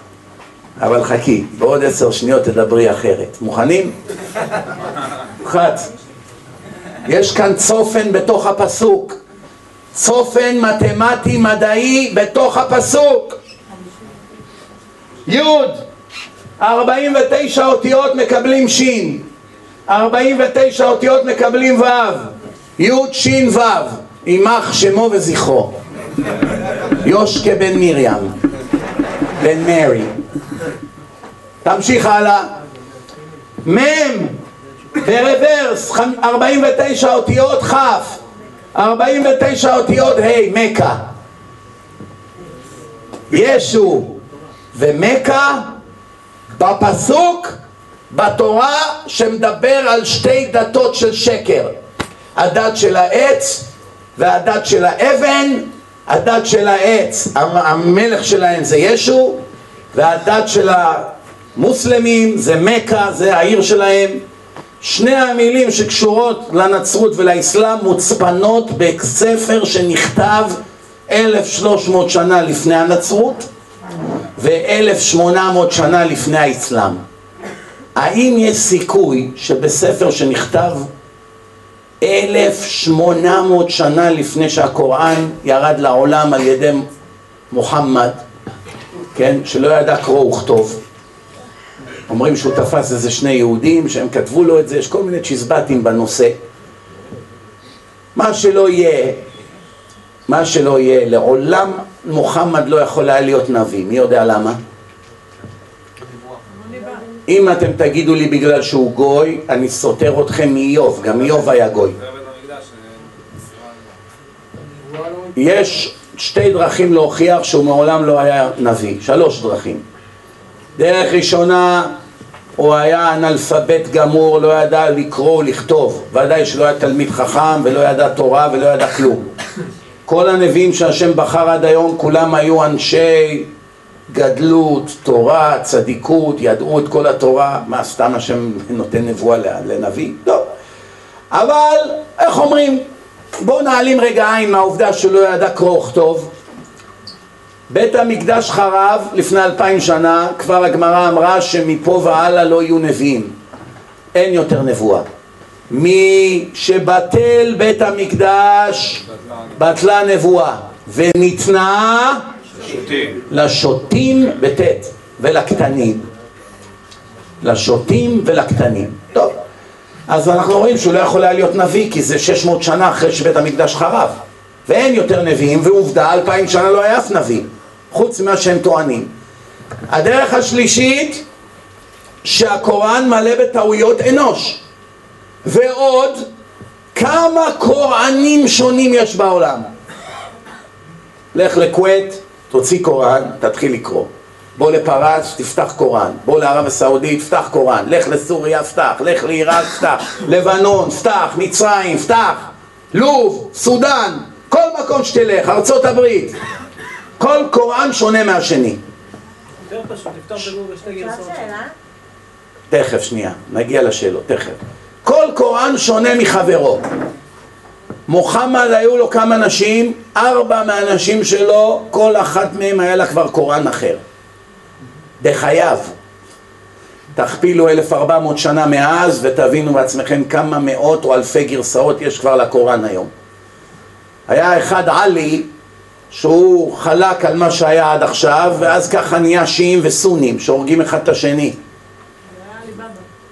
השם עזר לנו שהם רבו ביניהם, אם לא, היה להם הרבה זמן בשבילנו. גם ככה הם לא עושים אותנו לרגע. מזל שהם הורגים אחד את השני, תאר לך שלא. תאר לך שהם היו מאוחדים. אני אמרתי, אני בכלל מתפלא. כל מה שהם צריכים זה יום אחד של אחדות, וגמר עלינו. זהו, נגמר הסיפור שלנו. יום אחד של אחדות, הערבים כובשים את הארץ בדקה. לא צריכים או"ם, לא צריכים אובמה, לא צריכים כלום. כל מה שהם צריכים זה להגיד רבותיי, יום אחד בואו נהיה באחדות. נו, ואז מה? נלך ברגל לירושלים, מכל המזרח התיכון, יאללה. חמורים, סוסים, מכוניות, כולם באים לגבול, יורדים. איציק, פתח את השער. מה זה? מאה מיליון מוסלמים עומדים ככה. אין לך ברירה, אתה חייב להכניס אותם. מה תעשה? תתחיל לירות עליהם, להרוג להם מיליון איש? אני אגיד לך מה יקרה. זה איציק יתקשר לאבי, המ"כ. אבי, אבי יתקשר, אבי יתקשר לשון, המ"פ. שון למג"ד. לפהד, הסגן אלוף. פאיד התקשר לסלים, האלוף משנה. האלוף משנה התקשר לגבי הרמטכ"ל. גבי התקשר לאביגדור, שר הפנים. אביגדור התקשר לביבי. ביבי התקשר לחוסיין. חוסיין אובמה. ואובמה יגיד, you have to let them in, it's a great day for humanity. זה יום גדול לאנושות. נפתוח מהר את השערים, סוף סוף הם באו לעשות איתכם שלום. אני מזהיר אתכם, שלא תראו ירייה אחת אם אתם לא רוצים להסתבך איתנו. מישהו יוכל לעשות משהו? קודם כל, תוך שנייה ישברו לך את השער, לא תוכל לעשות שום דבר. אם אלה באו 50, 100, אתה עוד יכול לראות. יבואו לך 100 מיליון, אתה לא יכול לעשות שום דבר. מיליארד יבואו לך, יבואו לך מכל הגבולות, ייכנסו לפה, ימלאו כאן את כל הארץ, ישבו לך באיילון, על הרצפה. אהלן וסהלן, יאללה תעופו מפה, זה שלנו. מה אתה יכול לעשות? ייכנסו לבסיסים צבאיים, כל הארץ ימלאו. כמו הצפרדעים במצרים, ראית? נכנסו אפילו לתוך התנורים. מה תעשה? נגמר הסיפור. נכון או לא? אין נגד זה תשובה רבותיי, אין. זה רק מראה לך מה השם אמר, בכל דור ודור עומדים עלינו לכלותנו והקדוש ברוך הוא מצילנו מידם. איך אמרו החמאס במלחמה האחרונה, אתם זוכרים? שאלו את אחד המפקדים שלהם, איך אתם יריתם חמשת אלפים טילים ואחד לא פגעתם? מה ענה המהבול הזה? האלוהים שלהם שומר עליהם. שמעתם את זה או לא? ברעיון, פרסמו את זה בעיתונים אפילו. האלוהים שלהם אוהב אותם, שומר עליהם. אז למה אתה הורג אותם, טמבל? אם אלוהים אוהב אותם. אין גרם של שכל. בן של השם, אתה רוצה להרוג אותו ואתה חושב שהוא יאהב אותך בזכות זה? נתקדם הלאה. הנה לך דוגמה איך נהיה אלפים של גרסאות. למשל, הנצרות, מעל 200 אלף גרסאות לברית החדשה. 200 אלף, מכאן עד יפן. שים אותם אחד ליד השני ותלך עליהם. עד יפן וחזרה. כל ספר שונה מהשני. בואו אני אסביר לכם איך נוצרים גרסאות. נקסט. בואו נגיד שעוד עוד עוד תן לי עוד כמה לחיצות, יפה מאוד. זה מוחמד, הנה פה באמצע. מוחמד הביא קוראן. מצד ימין, מי הדוד שלו? נגיד נקרא לו עלי. עלי עכשיו מתחיל להעתיק.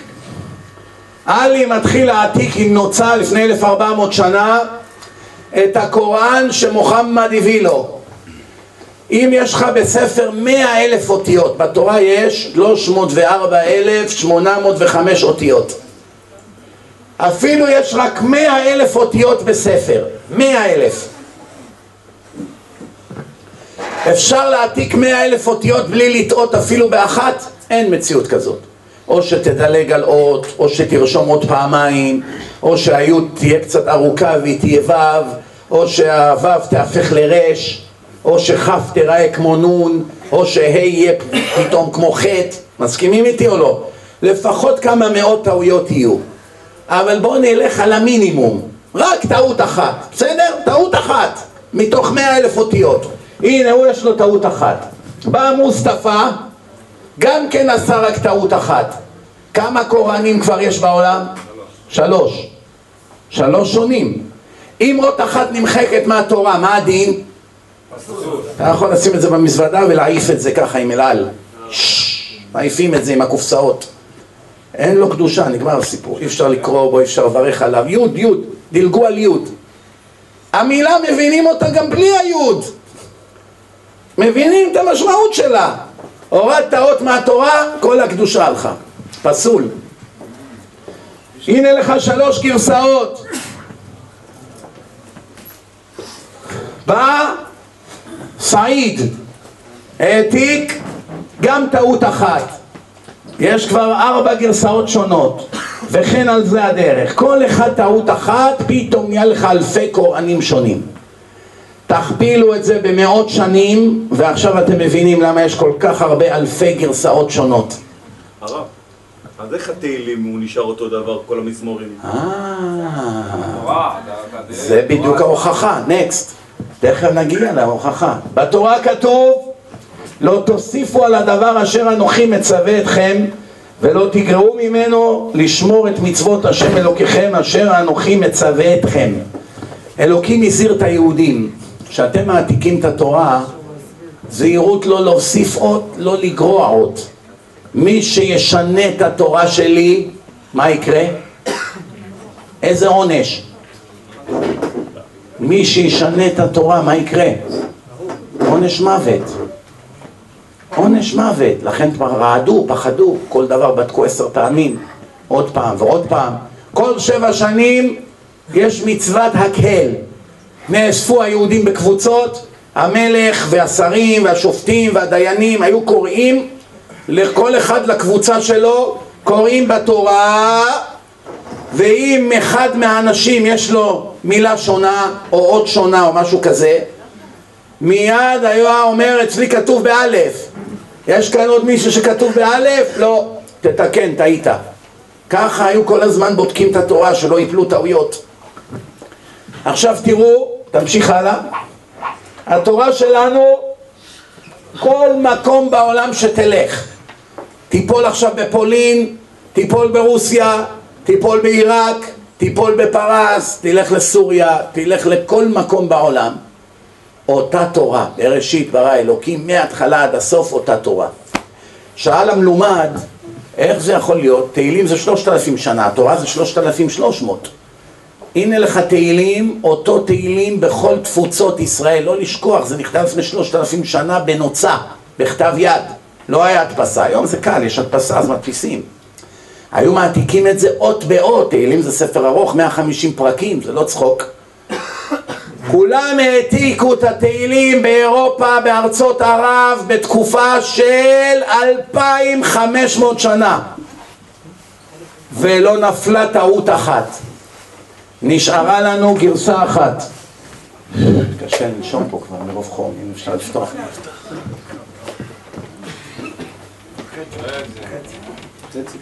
ברגע שאני רואה שכבר הקהל נחנק מחום, סימן ש... שמעתם? אותה תורה, אותו תהילים, בכל העולם.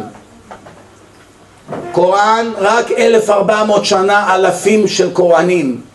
נצרות אלפיים שנה, 200 אלף גרסאות. גם אם אחד מהם באמת ניתן על ידי בורא עולם, למי שרוצה לטעון, הוא כבר עבד, אין אותו. עבד מן העולם. אני אמרתי לכומר, תאר לך שעכשיו אני יש לי יהלום, 100 קראט. 100 מיליון דולר יהלום. משהו מיוחד, אבן נדירה.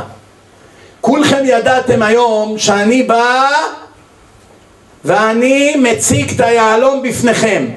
כל אחד מכם הכין, כל אחד מכם הכין, כל אחד מכם הכין עזוב את המסך, רק, זה לא הולך, זה משנה, זה משנה את המצלמה. כל אחד מכם הכין יה- יהלום, בדיוק העתק מושלם של היהלום שלי. אתם יודעים, הרוסים הם אלופים, ב, יש להם יהלומים מזויפים, שאפילו מלטשי יהלומים מקצועיים, קשה להם להגיד אם זה אמיתי או לא, עד כדי כך.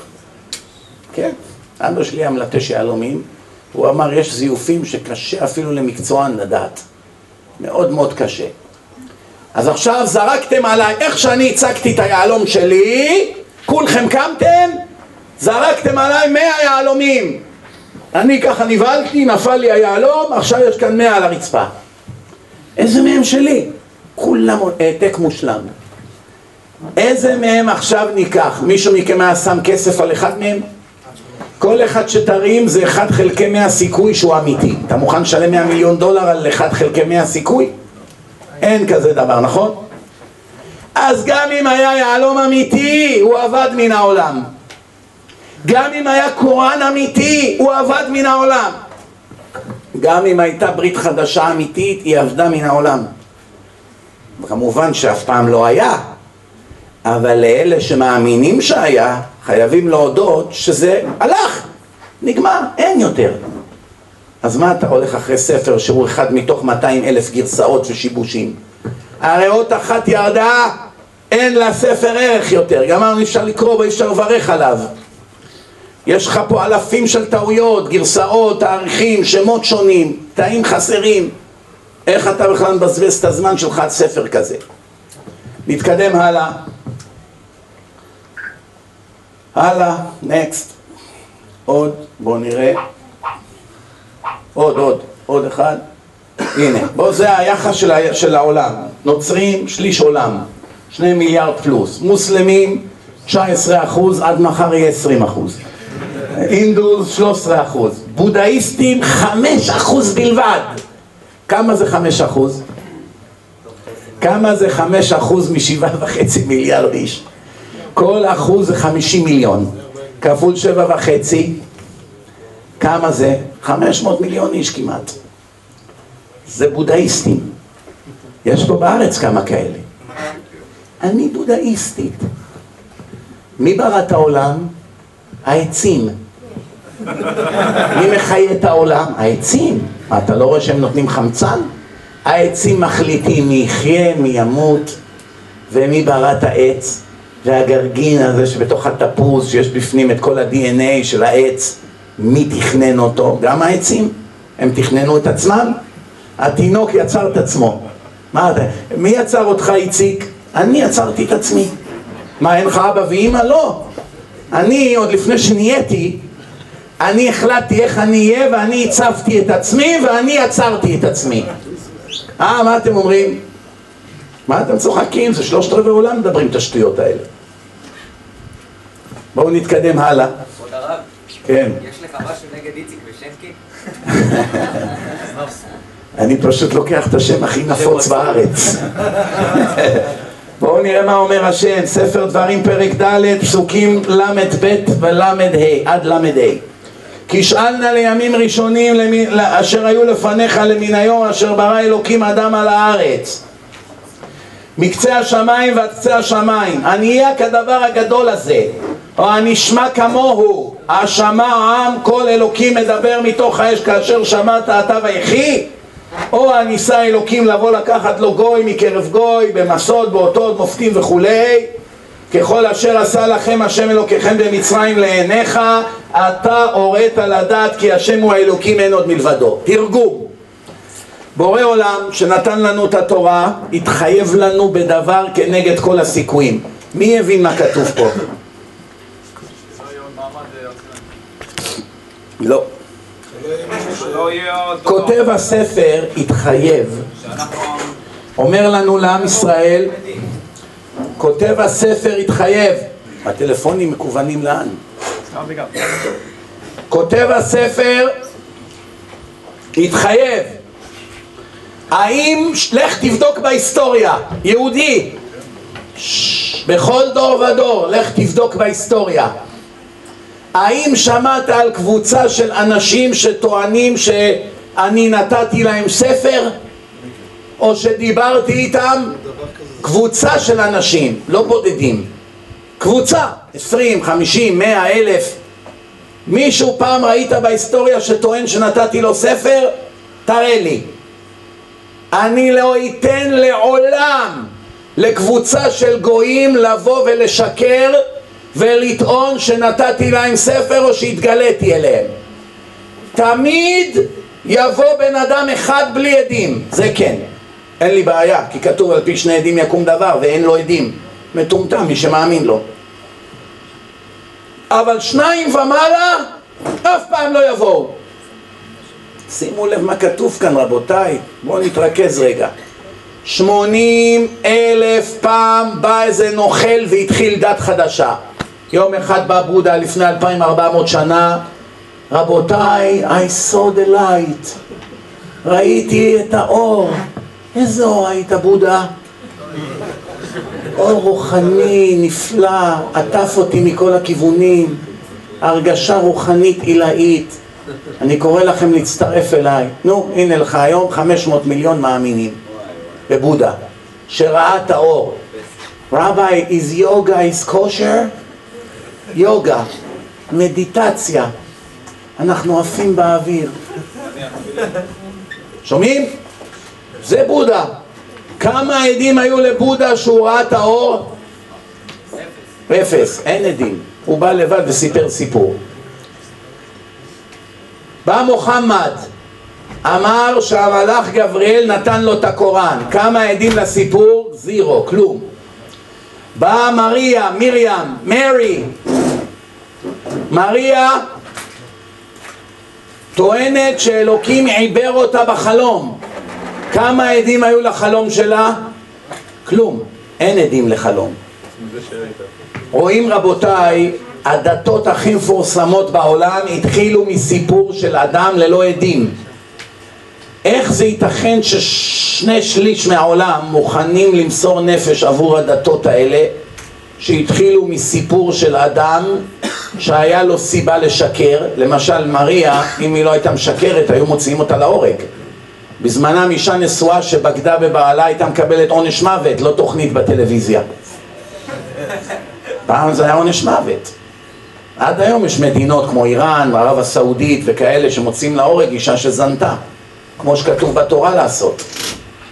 לפעמים זה קצת מצחיק שהרוצחים האלו מקיימים את התורה יותר מאיתנו. מצחיק, עצוב, לא יודע איך לקרוא לזה, כן? מה רואים מכאן? סיפור של אדם אחד, מיליונים הלכו אחריו, אחר כך מיליארדים, ואנחנו, מה ההבדל בינינו לבינם? שימו לב טוב עכשיו לדו-שיח בין משה רבנו לבורא עולם. השם אומר למשה, לך למצרים, הגאולה מתחילה. תגיד להם שאני עומד לגאול אותם. 210 שנים היו במצרים, 86 שנה היו עבדים, עבדו עבודת פרך, הורגים להם ילדים יום יום. אומר למשה לך, תראו מה משה אומר, ויען משה ויאמר והן לא יאמינו לי ולא ישמעו בקולי כי יאמרו לא נראה אליך השם משה לא רוצה ללכת אומר להשם מה אתה עושה ממני צחוק? עכשיו אני אבוא למצרים רבותיי יהודים יקרים איך אומר שמאי? יהודים יקרים באתי אליכם היום בשם השם. אני עומד להוציא את כולכם מהגטאות של מצרים. מהגטאות של מצרים. אומר באתי להוציא אתכם. מה אומרים לו? עוף עוף לנו מהעיניים עזוב אותנו מהדמיונות שלך עכשיו איזה אלוקים דיבר איתך מי שיאמין לו? אם עכשיו אחד היה מופיע באושוויץ יהודים יקרים אל תתייאשו השם שלח אותי לגאול אתכם באתי מירושלים מה היו אומרים? אייכמן, קח אותו ראשון. משוגע כזה בא להתעלל בנו, נכון או לא? אבל יש כאן בעיה, איך משה מעז להגיד להשם שהוא לא רוצה ללכת? הוא שלח אותו. לכאורה השם היה צריך להעניש אותו. אברהם אמרתי לו, קח נא את בתך יחידך אשר אהבת, לא, לא שאל מילה, לא צייץ. ואחרי שהבטחתי לו שב, שביצחק יהיה לו זרע והכל, ועדיין לא צייץ. אני אומר לך, לך לגאול אותם, אתה מטיל בי ספק? לא ראינו שהשם כעס על משה. בואו נראה מה הלאה. ויאמר השם אל משה, הנה אנוכי בא אליך בעב הענן בעבור ישמע העם בדברי עמך וגם בך יאמינו לעולם. ורק אחרי זה ויגד משה. השם ענה למשה, אתה צודק. מה פתאום שיאמינו לך? מה, כל אחד שיבוא ויגיד שהוא נביא מאמינים לו? אני בא לדבר איתך בהופעה פומבית לעיני כולם. לא יהיה אחד בעם ישראל שלא ישמע שאני ואתה מדברים וישמעו אותנו. אני מדבר ואתה מדבר, ואחרי שישמעו שאני ואתה מדברים, רק אחרי זה יאמינו בך לעולם. מה רואים מכאן? שהשם אמר למשה אתה צודק, מה פתאום שיאמינו לך? מה, כל אחד שבא וטוען שהייתה לו התגלות מאמינים לו ונשנה את כל החיים לפי הדמיונות שלו? מה פתאום? יש לך עדים? יש מישהו ששמע שדיברת עם השם, שנתנו לך את הספר? אין לי עדים. זה מילה שלי. מי המטומטם שיאמין לאחד כזה? אבל אם כולם שומעים וכולם רואים, נגמר הוויכוח. מסכימים עד כאן? אם ככה, איך הנוצרים טוענים, מריה באה לה בחלום, ממה פתאום אלוהים ישנה ממה שהוא אמר פה? הרי הקדוש ברוך הוא אמר למשה, רק יאמינו בך אחרי שאני אבוא אליך בהופעה פומבית. והנה פה, הוא בא לה בחלום. קר לכם? השיר פתוח? לא, ראיתי כמה נשים ככה רועדות ויוצאות. לא, לא, מה שתגידו. בסדר, אין התנגדות. אוקיי. נמשוך עוד עשר דקות. שומעים רבותיי?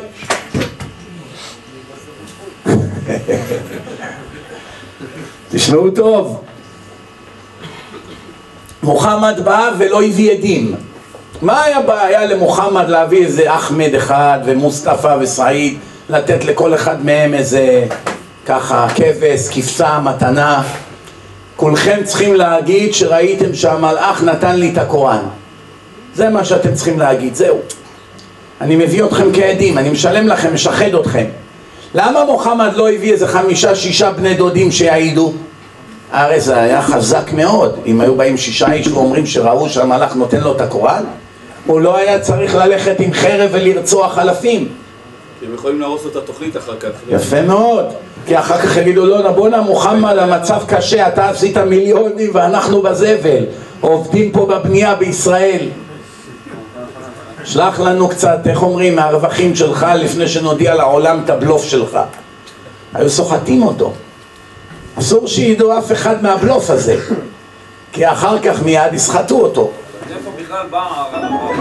ויאמר כי אהיה עמך וזה לך האות כי אנוכי שלחתיך והוציאך את העם ממצרים תעבדון את האלוקים על ההר שומעים?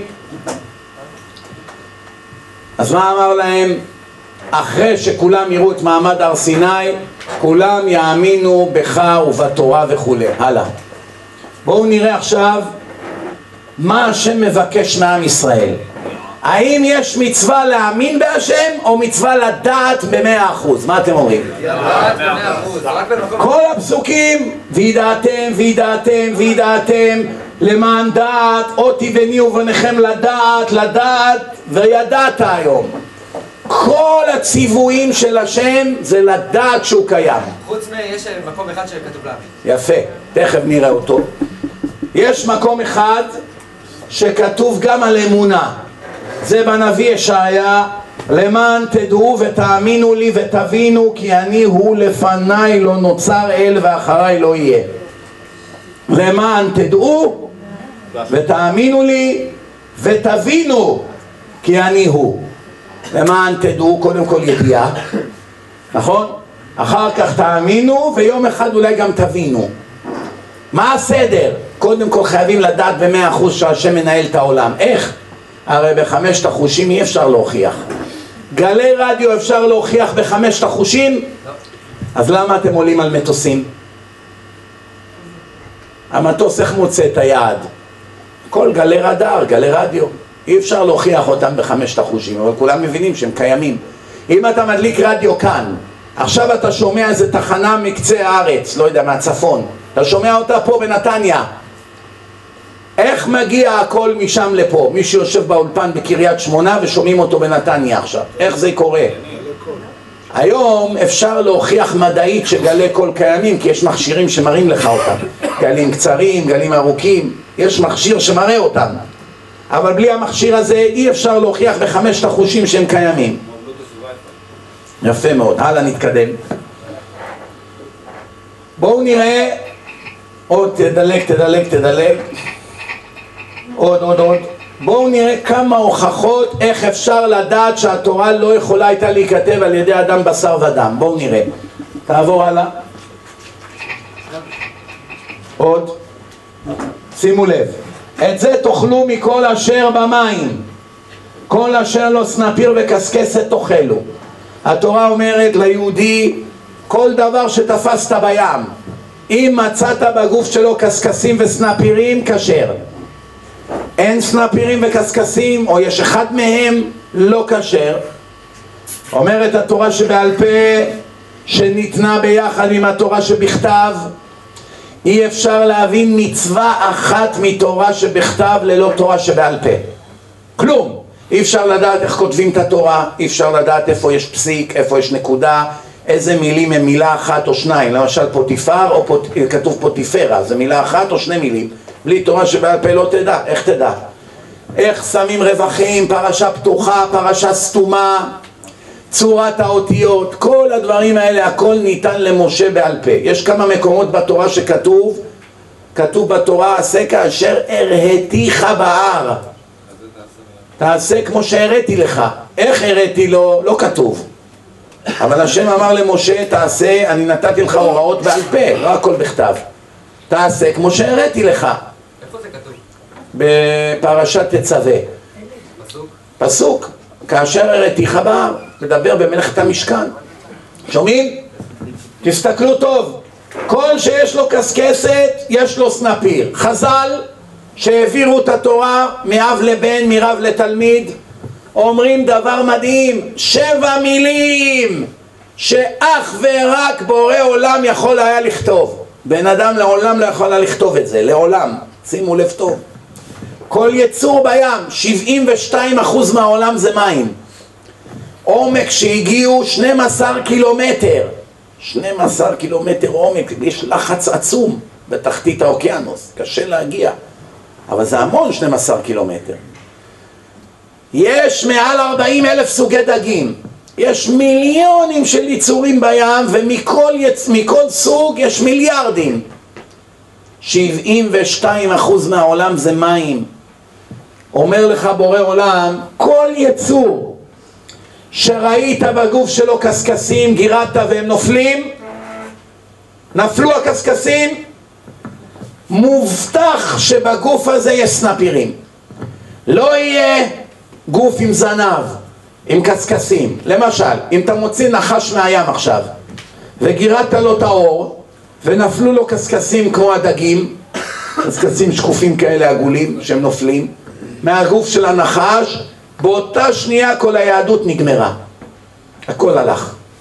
כל זה היה סתם, קריאת שמע, תפילין, שבת, הכל היה סתם.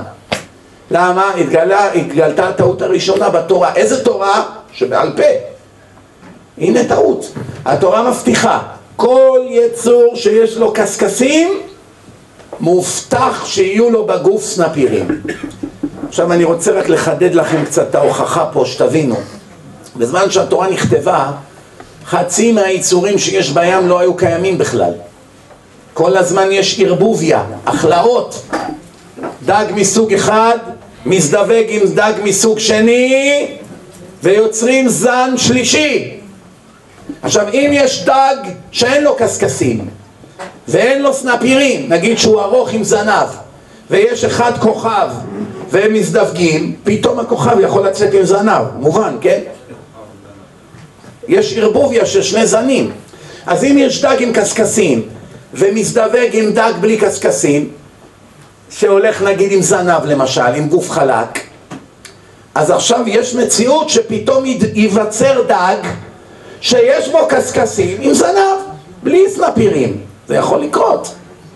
אין אדם שיכול היה להתחייב על כזה דבר שזה לעולם לא יקרה. ושלושת אלפים שלוש מאות שנה בכל העולם, 72 אחוז מהעולם, מיליארדים של, דבר, של דגים וכל מיני יצורים זזים במים ועד לרגע זה מעולם לא נמצא יצור אחד שיש בו קשקשים ואין בו סנפירים. מעולם. מי? יש כאלה שיש להם סנפיר ואין להם קשקשים? כן. ודאי. זה כריש, דולפין.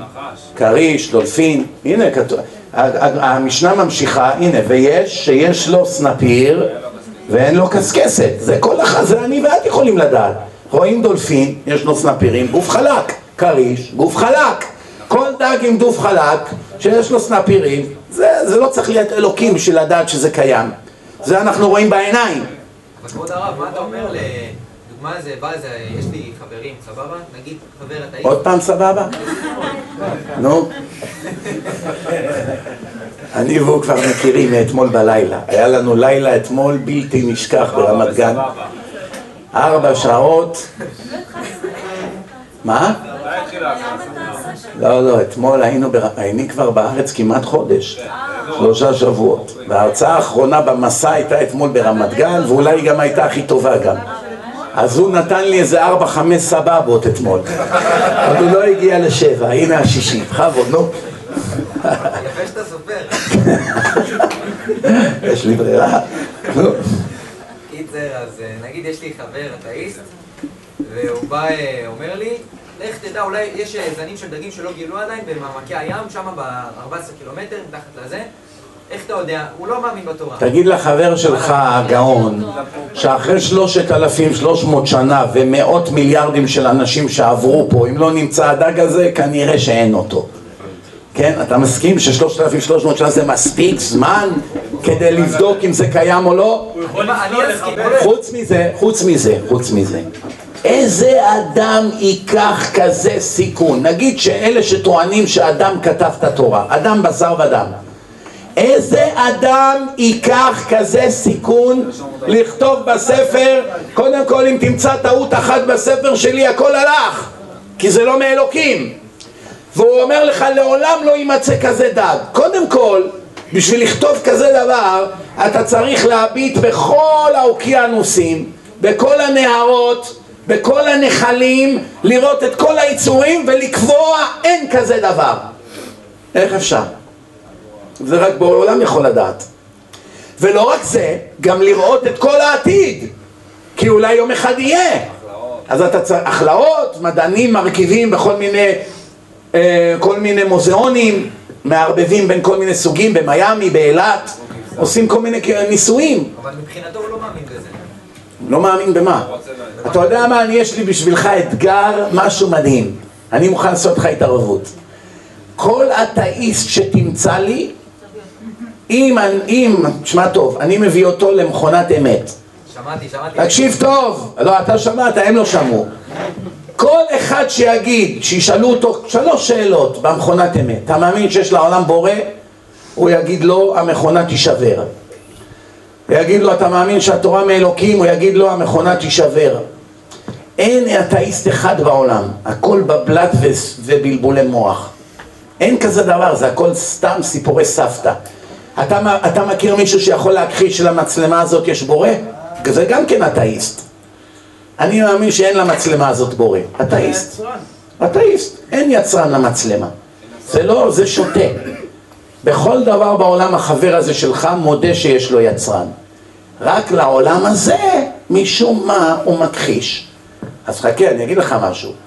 אם החבר שלך יוכיח במכונת אמת שהוא באמת לא מאמין שלעולם הזה יש בורא, שישאלו אותו את השאלה הזאת, הוא יגיד לא מאמין, והמכונה תראה שהוא דובר אמת, 100 דולר מתנה אתה מקבל.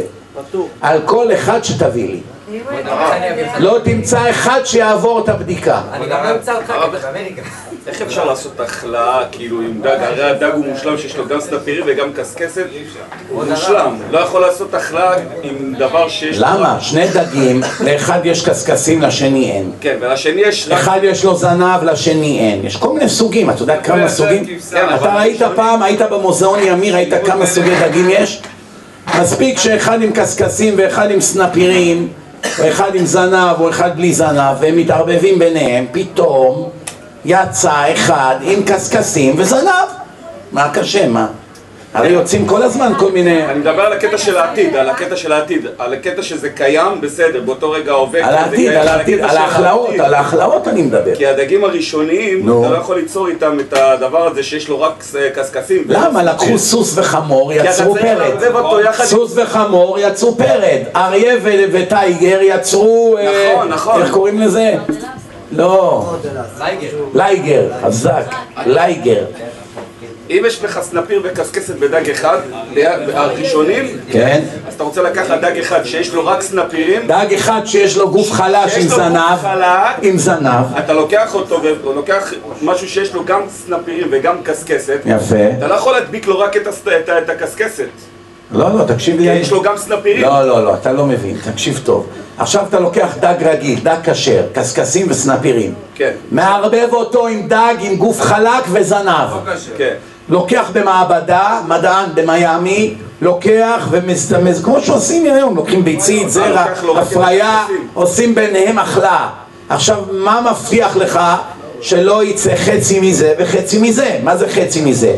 גוף עם זנב והקשקשים מהצמא השני נדבקו בו. כי זה לא אפשרי, כי הקדוש ברוך הוא רצה באותו רגע שזה לא אפשרי, הוא יצא לא, כן. אבל איך, מי יכול היה להתחייב על שלא זה? יהיה דבר כזה. הקדוש ברוך הוא, פה אתה רואה הוכחה שהשם הבטיח שדבר כזה לעולם לא יהיה. עכשיו לאלה שטוענים שאת התורה כתב בן אדם, תסבירו לי בבקשה איזה אדם יכול לדעת כזה דבר? איזה אדם מכיר את כל העתיד? איזה אדם מכיר את כל העולם? איזה אדם יכול לזכור מיליארדים של יצורים במוח? איזה אדם, שימו לב, יכול למנוע מדבר כזה לקרות?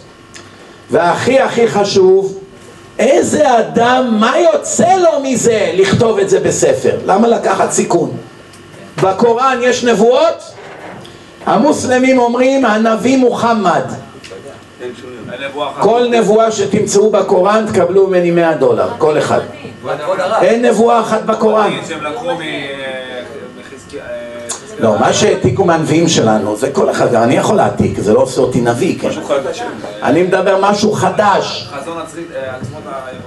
אני שואל על משהו חדש בקוראן שהם אמרו שיהיה בעתיד וקרה. תמצאו אחד. רק כבוד הרב, אבל אתה אמרת שאם אתה אתה רוצה שאני אביא לך אנשים, זה אומר שאתה צריך להביא את המספר טלפון הפרטי שלך. אה, אל תתחכם עכשיו, נו מה?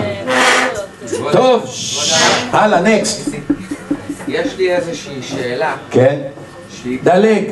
שהיא קצת אה, מורכבת וקשה ואני נשאלתי כן. על ידי אתאיסט שלא היה לי תשובה אה, יפה. לשאלה הזאת.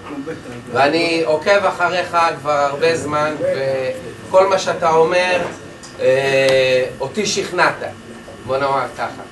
השאלה היא כזאת, אנחנו חלק אלוה ממעל. כן. זאת אומרת, אנחנו חלק מהשלם אה, אה, ששייך לקדוש ברוך הוא. עכשיו, אם קיים עונש וקיים שכר, השאלה שהוא שואל, הוא אומר, אם אנחנו חלק ממנו, איך יכול להיות שהוא ירצה להזיק לעצמו ולתת עונש למשהו שהוא חלק ממנו ולהכאיב לו? קודם כל זה, איך- אתה מכיר את השאלות האלה, אלוק- האם אלוקים יכול לבנות, לברוא אבן שהוא לא יכול להרים אותה? כן. שמעת את השאלה הזאת או לא? זו שאלה, זה, זה נקרא באנגלית catch 22, נו מה? כן, כן, חכה נגיע לזה. זה נקרא באנגלית catch 22. מה זה catch 22? מה שלא תגיד אתה אוכל אותה. אם תגיד, השם לא יכול לברוא כזו אבן שהוא לא יכול להרים אותה, כי כל אבן הוא יכול להרים. אז יגיד לך אתאיסט, אתה רואה? אבן כזאת השם לא יכול לברוא, אז הוא לא כל יכול. ואם תגיד, בטח שהשם יכול לברוא אבן שהוא לא יכול להרים אותה. אז יגידו לך, או, אתה רואה, השם הוא לא כל יכול, הוא לא יכול להרים אפילו אבן. מה התשובה לשאלה הזאת? אני גם נתתי לו. מה התשובה? אני אמרתי לו, יש לי ילדים הרי. נו, כשאתה כועס על הילדים שלך, נו. כשהם עושים משהו שהוא לא בסדר, הרי הם גם חלק ממך. נכון. אתה- הזרע שלך יצר אותם. יפה. אז הוא אומר לי, לא, הילדים הם גם לא שלך, הם של הקדוש ברוך הוא, איך אמרת? אז אתה רואה שהוא לא אתאיסט? אתה רואה? שהם כולם נוכלים? אחד אחד, גם אמנון לוי אמר לי אני אתאיסט ובאמצע הרעיון אמרתי לו עכשיו זיהיתי אצלך נקודת שבירה ראיתם את הרעיון המלא או לא? העיניים שלו כמעט יצאו, היה איזה רגע שפתאום ראיתי שהנשימה שלו נחנקת. אמרתי לו עכשיו זיהיתי, אני יודע טוב שפת גוף. אמרתי לו עכשיו זיהיתי בך נקודת שבירה. מה הוא ענה? אמר נכון. תקראו את הרעיון המלא. אחרי יומיים הוא קרא תהילים בקבר של הצדיק מיבניאל אמנון לוי עם כיפה לבנה עם תהילים ביד אבל זה רק עבד ליומיים? מי שלא נכנס לישיבה הכל נופל אחרי זה אני אענה לו על השאלה מה? התשובה לשאלה. ב- ביוטיוב תכניס הרב מזרחי ואמנון לוי הרעיון המלא ואז תראה איזה סילוף הוא עושה ב... ואז תראה איך הוא חתך 99% מהרעיון, הדביק קטעים, כמו שכולם רגילים היום לעשות, מדביקים, חותכים, מורידים שתי מילים, מוסיפים מילה, מסלפים הכל. היום דרך אגב, היום יש תוכנות שיכולות לזייף את הקול שלך. עכשיו אני יכול לקחת, נגיד, לעשות כאילו נאום של אובמה, ואני מחליט מה הוא יגיד. וכל מי ששומע את זה משוכנע מיליון אחוז שזה הוא דיבר. I love Israel. I want to move the embassy to Jerusalem. Don't believe what they say. הכל אני יכול לשנות. אולי זה מה שעשו על החלבק? יכול להיות. כבוד הרב, השאלה הזאת אבל היא באמת מעניינת. לאט לאט אתה מתחיל להשתכנע, אני רואה. טוב, לא, כן. רגע, רגע, אני תכף אענה לך. מה? כן, כן, אני תכף אגיע לשאלות של האמונה. קודם כל, שאומרים השם, אנחנו זה חלק אלוה מהשם, זה לא אומר שכולנו זה חלק אלוה מהשם. הקדוש ברוך הוא ברא את האדם והוא ברא את הנשמה. הנשמה היא בריאה. היא דבר שנברא. השם ברא את הנשמה. רק מה, כדי שהנשמה אף פעם לא תמות, הוא שם בה ניצוץ אלוקי, חלק אלוה ממעל, שמחיה אותה, זהו. והניצוץ הזה, אחרי שהשם הפריד אותו ממנו, גמרנו, זהו זה. לא שייך אליו. זה לא כמו, הנשמה, זה לא זה הנשמה. כמו, אתה רואה את הבלוטות הזה? הוא מתחבר לבלוטות ההוא שם, והם משדרים אחד עם השני. אבל זה זה לא זה, וזה זה לא זה, זהו. הבנת? זאת אומרת, לנשמה יש קשר עם השם. אבל הנשמה ניתנה בתוך הגוף, ניתן, ניתן בה ניצוץ, חלק אחד מהנשמה שמחיה אותה שהיא לא תמות. אבל הבריאה של האדם זה בריאה בפני עצמה, ולכן יש לה שכר ועונש. כשהאדם נפטר, החלק הזה נפרד ממנו, הוא לא נענש. זה החלק שנשאר בקבר, לכן הולכים לקברות צדיקים ומתפללים, החלק הזה נשאר שם עד תחיית המתים, אז הוא יחזור. אבל הנשמה שעולה לשמיים לקבל עונש או לקבל שכר, היא מתנתקת מהחלק הזה. ברגע שאדם נפטר, החלק הזה זהו, מתנתק, אין לו שום עניין יותר. הבנת? אבל אלה דברים של לא קבלה. זה לא הנשמה עצמה, זה חלק מהנשמה. ניצוץ, זה נקרא חלק, החלק אלוה ממעל זה ניצוץ. כתוב בחז"ל, "מן- דנפח מדלי כנפח. משמע, זה שנפח, הוא נפח מתוך עצמו. כאילו הוא הכניס שמה חלק אלוה ממעל, כדי שהנשמה הזאת לא תהיה בת מוות. עד כאן יש עוד שאלות? כן, בבקשה, אתה. כן. כן. אבל שאלה, שאלה ש... חבר'ה, נשתדל לא לדבר, זה קשה, המון אנשים ברעש. נו, נו. רציתי לשאול, נגיד בן אדם היה צדיק, יש לו גן עדן, ועלה לגן עדן, אבל יש לו בן, יש לו נגיד אה, אימא או בן רשעים, עליו. נגיד אימא צדיקה ויש לו בן שהיא יש לה בן שהוא רשע. כן. אז היא בגן עדן, כן. והבן שלה בגיהנום. נכון. אז איזה אושר יהיה לה אם הבן שלה שורד? איזה עונש? איזה יש לה בגן עדן, היא יודעת שהבן שלה נשרף. איזה אושר זה?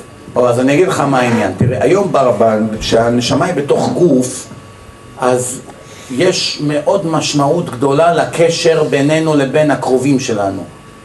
בין אדם לאשתו, בין אדם לילדיו, בין בעל לאישה, בין, אה, בין להורים. הקשר הזה הוא מאוד חשוב. אם נפטר למישהו אבא או אימא, הוא מאוד עצוב. למה הוא עצוב באמת? למה בן אדם עצוב שנפטר לו מישהו שהוא אוהב אותו? אכפת לו מהמישהו או אכפת לו מעצמו? רק מעצמו. אני אגיד לך למה. דוגמה, הבן של הרב עובדיה, ביום שהוא נפטר, הוא מאוד בכה, נכון? מה אתה בוכה? אבא שלך במדרגה הכי גבוהה בגן עדן עכשיו. הפך פה את כל העולם בתורה שלו. אז כולם יודעים שהוא הולך למקום נפלא. אז מה, למה, מה, למה בוכים עליו? צריכים לעשות מסיבה, להגיד לו, אשריך, סוף סוף אתה זוכה ללכת איפה שכל הצדיקים. למה כולם בוכים? על מצבנו. הבנת? אוקיי, אישה ששולחת את הילד שלה לישיבה, הוא עולה על המטוס באמריקה ומגיע לירושלים, איך היא בוכה בשדה? אה, איציק, אל תשכח לשלוח מכתבים. למה היא בוכה? הבן שלה הולך לישיבה הכי טובה בעולם, מה יש לבכות? קשה לה יהיה בלעדיו, הבנת? אוקיי, עכשיו בעולם, בעולם, העולם העליון אין משמעות כל כך חשובה לקשר בין האנשים. נכון, נכון ש, שאדם נפטר, באים כל הקרובים שנפטרו כבר לקבל את פניו אם הוא צדיק אבל הקשר בין הנשמות הוא לא משמעותי כמו פה מה הולך פה? אתם חבר'ה מטיילים, זה מול המצלמה, מה? אז למה מה יש את פה? אה? הזיכוי של הנפטר? אנחנו משדרים בשידור ישיר לכל העולם מאה אלף ראו את הטרנינג ה Adidas שלך של צ'לסי עכשיו נעשה מכירה פומבית, אתה מוכר אותו? טוב, מה השאלה? אז למה יש את הזיכוי של הנפטר בקדיש ובתקופה לא, ש... זיכוי של הנפטר, השם מלמד אותנו קודם כל לא להיות כפויי טובה, לעזור למסכנים שצריכים עזרה, ואלה שנפטרים עכשיו הם צריכים שיגידו להם קדישים, משניות, זה עוזר לנשמה. אז זה לא אומר שעכשיו זה מעיד על איזה עכשיו קשר מוכרח או משהו. יש לי שאלה. כן, יכול נגיד אה, שבן אדם מתנתק מהגוף, נכון? אה, כן, ששש. נו, כאילו אתה נותן לי מתנה ככה, כאילו... אד- שאדם מתנתק מהגוף? נכון אמרת, הגוף שלו נשאר פה. כן, כן, כן, נו. מה השאלה? אז מראש, אה, כאילו, גם אומרים חכמים נגיד, עדיף עדיף שלא יהיה מגיע מה שמגיע. כי אתה כמו שנותן את- את הדבר שאני משתמש, כמו שאתה נותן לי בגדים, פתאום אתה לוקח אותם, תמשיך אותי ככה, בלי כלום. מה הבעיה? כמה פעמים נתת לבן שלך אופניים והוא עצבן אותך ולקחת אותם? מה הבעיה בזה? לא הבנתי. לטובתו לחנך אותו, מה? כן, בבקשה. ששש, רגע, את אחריו, כן. רציתי לשאול איך אלוקים נוצר? אה, היא שואלת את השאלה הכי מפורסמת שהילדים שואלים. אבא, מי עשה את אלוקים?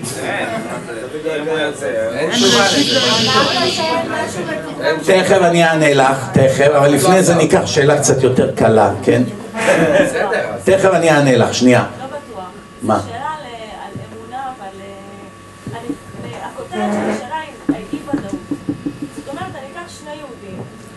יהודי אחד צדיק שהוא מתפלל שלוש תפילות ומקפיד על אה, עבירה קלה כחמורה ובאמת משתדל לקיים את כל המצוות, אני אקח יהודי שלא לא מאמין וחי את חיי ההנאה ובלי לא חשבון. יש לי שתי בעיות. אחד, אף אחד לא ערב ליהודי הצדיק הזה שעושה את כל המצוות, שבאמת חייו, לפחות בעולם הזה, יהיו טובים והוא יהיה מוגן מכל סכנה כי הוא עובד את הבורא. נכון. נו, אין הבטחה. כן. עכשיו, מצד שני יש לך את היהודי שמקייף וחי את חייו. כן. ופה נכנס עוד סיפור. דוגמה, ניחתה עליו מכה של איזושהי מחלה והוא חילוני. כן. אתה, אתה תבוא ואתה תרצה להגיד לו, תשמע, כי יש גם מצות שאמרת, הקדוש ברוך הוא נותן לך מכה, אולי תעצור, תחשוב, אני צריך לעשות משהו, אני צריך... להעיר אותך. הוא לא מתעורר. עכשיו, אם אתה תבוא אליו בתור אדם דתי ותגיד לו, תשמע, תתעורר, קיבלת פה מכה, אולי זו הזדמנות שלך? אתה לא יכול להבטיח לו שאם הוא לוקח לעצמו תשובה מלאה לצורך העניין, הוא מחלים, אה, ואני מדברת, יש לי חברה שהם זוג חילוני, ובעלה יש לו את המחלה בראש, לא עלינו, בחור צעיר, בן 35. אתה לא יכול לבוא להגיד לו, תשמע, תיקח לעצמך תשובה, ואני... אי אפשר להבטיח כלום. אין הבטחות, יש גם הרבנים האלה שאומרים, אם תעשה ככה מובטח לך, אני מבטיח לך, אני גוזר, כל מיני סיפורי סבתא, הכל בבלת. אי אפשר לדעת, אפשר להתפלל עליו, אפשר לייחל לו, אפשר אה, לברך אותו, אבל לה- להבטיח לו שכך וכך יהיה אם הוא יחזור בתשובה, אי אפשר, זה רק השם יכול להבטיח. אבל אני אסביר לך משהו, השאלה שלך היא נובעת, זה כמו אחד שנכנס לסרט של שעתיים, והוא רק ראה חמש דקות, ואז יש לו הרבה קושיות. בגלל שהוא ראה רק חמש דקות מהסרט. חמש דקות. אז כל הסיבה שהוא שואל את השאלות זה בגלל שהוא לא ראה את כל השעתיים. עכשיו, כשאת רואה למשל אנשים צדיקים סובלים, או אנשים רשעים חוגגים, את שוכחת שזה חלק קצר ממסע ארוך. מה שאת רואה כרגע זה לא השתקפות של כל התמונה, למשל. כשאת רואה צדיק עכשיו שסובל, נגיד אפילו אחד שהוא צדיק וקיבל גידול בראש, ונגיד יש לו חודש לחיות, הוא סובל, והקרנות, וקימו, מה שאת רוצה. אז מיד כולם שואלים, כזה צדיק ככה יגמור? ותראה את הרשע, הוא חוגג, כבר בן 90 ושום דבר, עוד משחק טניס. אז מה הולך פה? אז קודם כל צריכים לדעת, לקבוע מי צדיק ורשע אין לאף אחד את היכולת מסיבה פשוטה מאוד. אנחנו רק מכירים את האדם בחיים האלה. ואפילו על החיים האלה לא מכירים אף אחד. כמה אנשים קיבלו את השוק של החיים שלהם שהמשטרה יום אחד פרסמו משהו על האבא שלהם. כמה, בן אדם שאבא שלו פדופיל, הוא ידע שאבא שלו פדופיל, כזה נחמד, בבית, אבא טוב, בעל טוב. יום אחד ה-FBI, מיליון תמונות של ילדים, סוטה, אנס, מה לא. חרב עליו עולמו. אז הוא ידע שאבא שלו כזה? לא, הוא חשב שהוא הצדיק הכי גדול. יש דברים שאנשים לא יודעים. יש הרבה דברים שאנשים שנראים כלפי חוץ טובים עושים בסתר. זה רק השם יודע. זה א', ב', גם, גם אם נצא מתוך הנחה שהאדם הזה הוא באמת צדיק, באמת לא חטא ולא חוטא בסתר. הוא באמת, איך אומרים, שחר שמאי, צדיק גמור, בלי חוכמות ובלי ספקות. אז מה זה אומר? שבגלל שהבן אדם בגלגול הזה הוא צדיק גמור, הוא היה גם בגלגול שעבר צדיק גמור? מאיפה אתה יודע? אולי בגלגול שעבר הוא היה רוצח, אולי בגלגול שעבר הוא היה כופר, אולי הוא היה מחלל שבת, אולי הוא ביטל תורה כל החיים שלו. יש לי שאלה. רגע, סבלנות, אני עוד, יש לי עוד שתי שאלות על הזה. רגע, אבל יש לי עכשיו עוד שתיים מחכות, חכה. רגע, רגע, רגע. ממש שאלה שכן ולא, הרב. נו, אם אנחנו פה, זה סימן שלא תיקנו את עצמנו, נכון? ודאי. כנראה היינו רשעים, לא היינו צדיקים. תקשיבו טוב, תנו לי לסיים. אמנם לא בהכל, אבל... אז עכשיו, כיוון שאנחנו לא יודעים את כל הגלגולים, וזה רק השם יודע, לכן כשרואים מישהו שבגלגול הזה הוא באמת צדיק, בהנחה ובאמת אנחנו מכירים אותו, אז יכול להיות מאוד שהמוות הזה שהוא מקבל עכשיו בייסורים, או הפסד כספי, או לא יודע מה שקרה לו, זה בדיוק סיום התיקון שלו. והוא נכנס ישר למדרגה שלו בגן עדן ונגמר הכל. רגע. תמונה שאדם ייקח על עצמו תשובה מלאה, ובאמת אה, יקפיד על קלה כחמורה, ולא תהיה לו אף פעם תעודת ביטוח. אה, לא, אבל כן, אז זה מה שאני הרגע הסברתי, את לא הבנת, לא העולם הבנת. לא הבנת אותי. אבל לא הבנת אותי. בסופו של דבר, כתוב, אחד משלושה עשר עיקרים של היהדות, שהשם משלם שכר טוב לצדיקים ומעניש לרשעים. זה אחד מעמודי התווך של היהדות. והעונשים של השם הם לא סתם עונשים, אין פה איזה רולטה, יצא לו סרטן. סיבבו, זה יצא לו להפסיד כסף. סיבבו, זה יצא לו למות רווק. סיבבו, זה מת לו בן. זה לא עובד ככה. אלא הכל מידה כנגד מידה. במה שפגמת, בזה אתה נפגע. במה שפגעת באחרים, בזה יפגעו בך. זאת אומרת, העולם הוא גלגל חוזר. זה בפרקי אבות, אה, הלל ראה גולגולת צפה על המים, אומר, אתה רצחת מישהו ורצחו אותך, ואלה שרצחו אותך ירצחו אותם, ואישה שעשתה הפלה, יגלגלו אותה בתינוק, שגם לה יעשו הפלה, ויחתכו אותה לחתיכות. זה לא נגמר, אתה צודק. עד שעושים תשובה. ברגע שאדם עשה תשובה, הוא מפסיק את הרצף הזה של התגובות. הרי השם כל הזמן מגיב לפי הפעולות. טוב מגיב לטוב, רע מגיב לרע. אבל אם בן אדם עשה תשובה ותיקן את הכל, אין סיבה שיקבל רע. ואם הוא מקבל רע, סימן שיש עוד דברים פתוחים, שעוד הוא לא תיקן. כי אם הוא תיקן את הכל, הוא מת, נגמר. הולך לגן עדן, נגמר הסיפור. אז עכשיו תשמעו טוב. להבטיח לבן אדם שבגלל שהוא חזר בתשובה פה, אז עכשיו הוא יחיות חמישים שנה בעושר ובעושר, זה קודם כל טמטום, בגלל שאדרבה, מי אמר שזה טוב לו? אולי עכשיו טוב לו לקבל עשר שנים של ייסורים על כל העבירות שלו?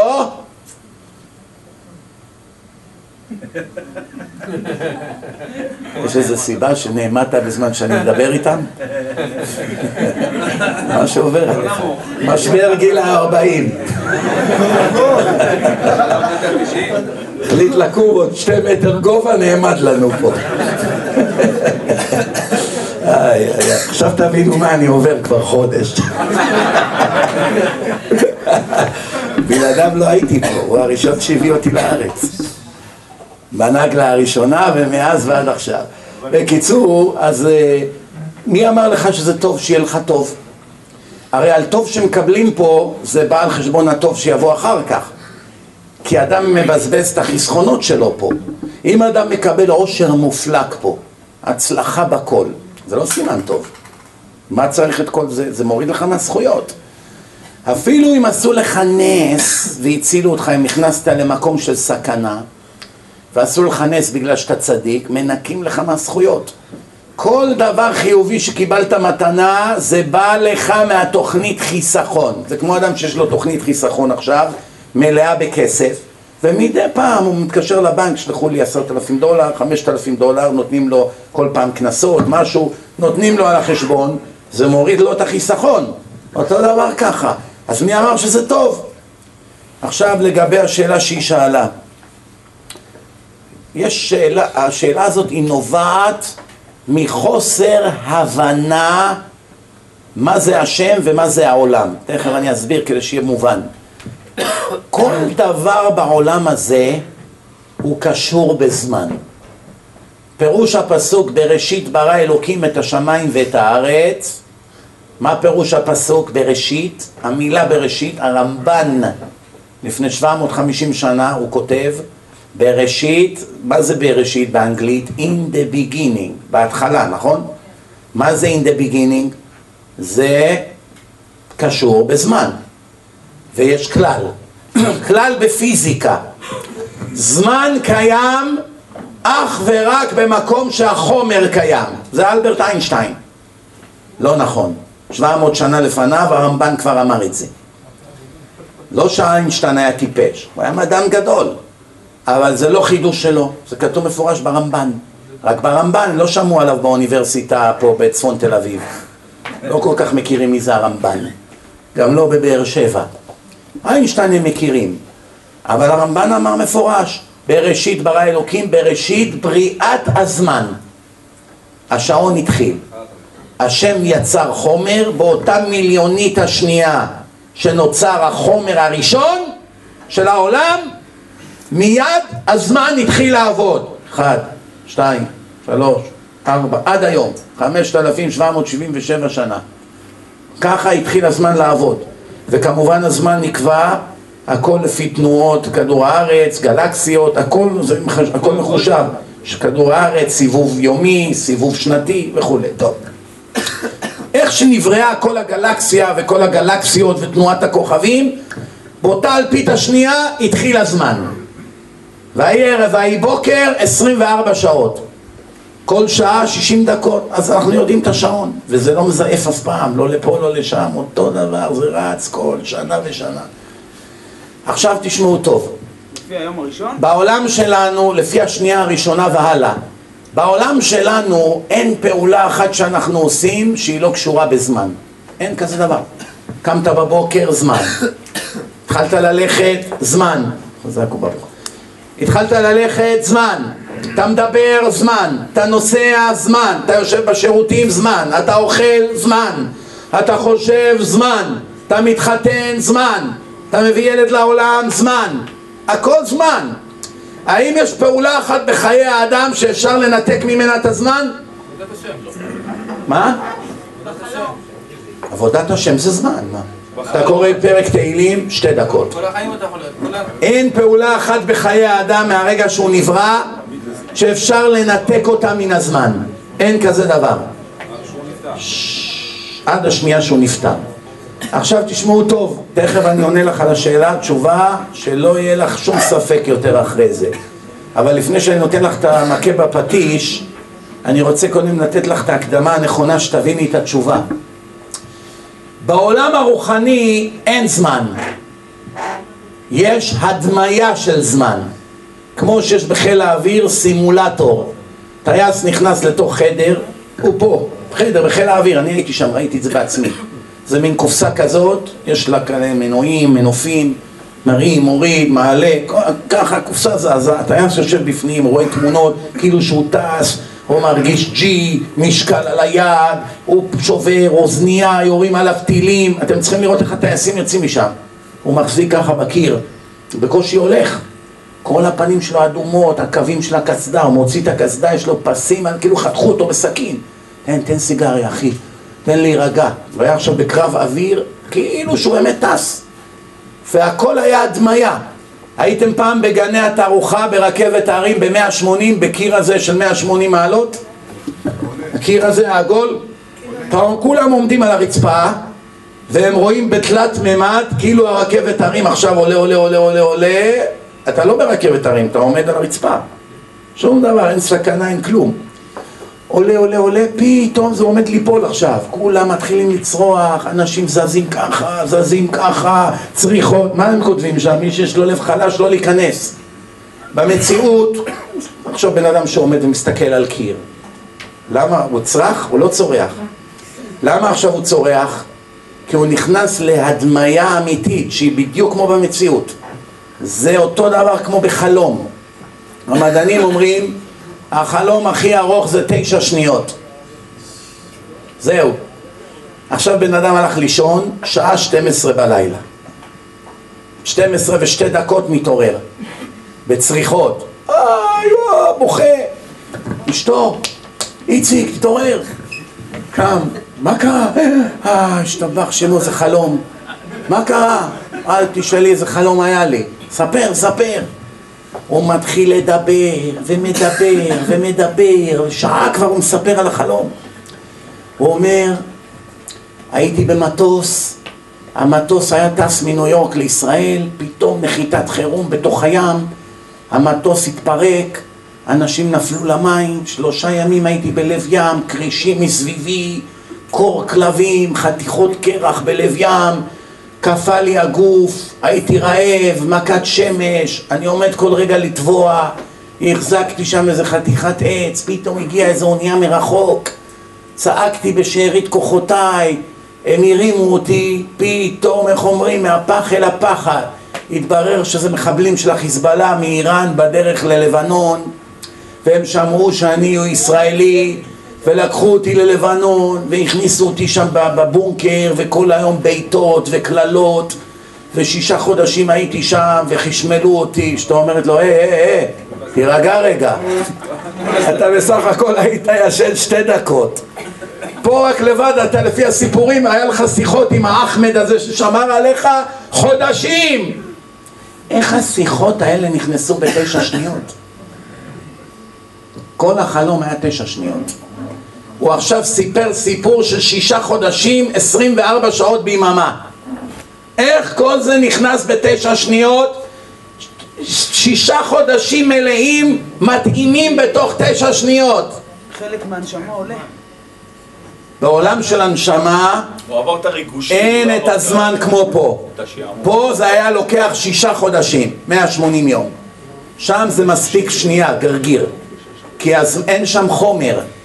מה שהשם רוצה שהנשמה תרגיש, ככה היא מרגישה. עכשיו ניכנס לשאלה ששאלת. לא רגע, רגע, אבל בעצם כביכול יש זמן, לא? רגע, הדמיה יש, לא זמן אמיתי. מציאות מדומה. מציאות מדומה, תכף תבינו מה, מה הכוונה. כמו שאדם נשרף בחלום, עכשיו הוא הלך ישן, חמש דקות הוא רק ישן, זהו, הוא מתעורר, וואו, נשרפתי, איזה כאבים, כולי צלקות, כוויות. הוא מרגיש בחלום ממש ששרפו אותו, או שהוא נופל מבניין, או שהמטוס מתרסק.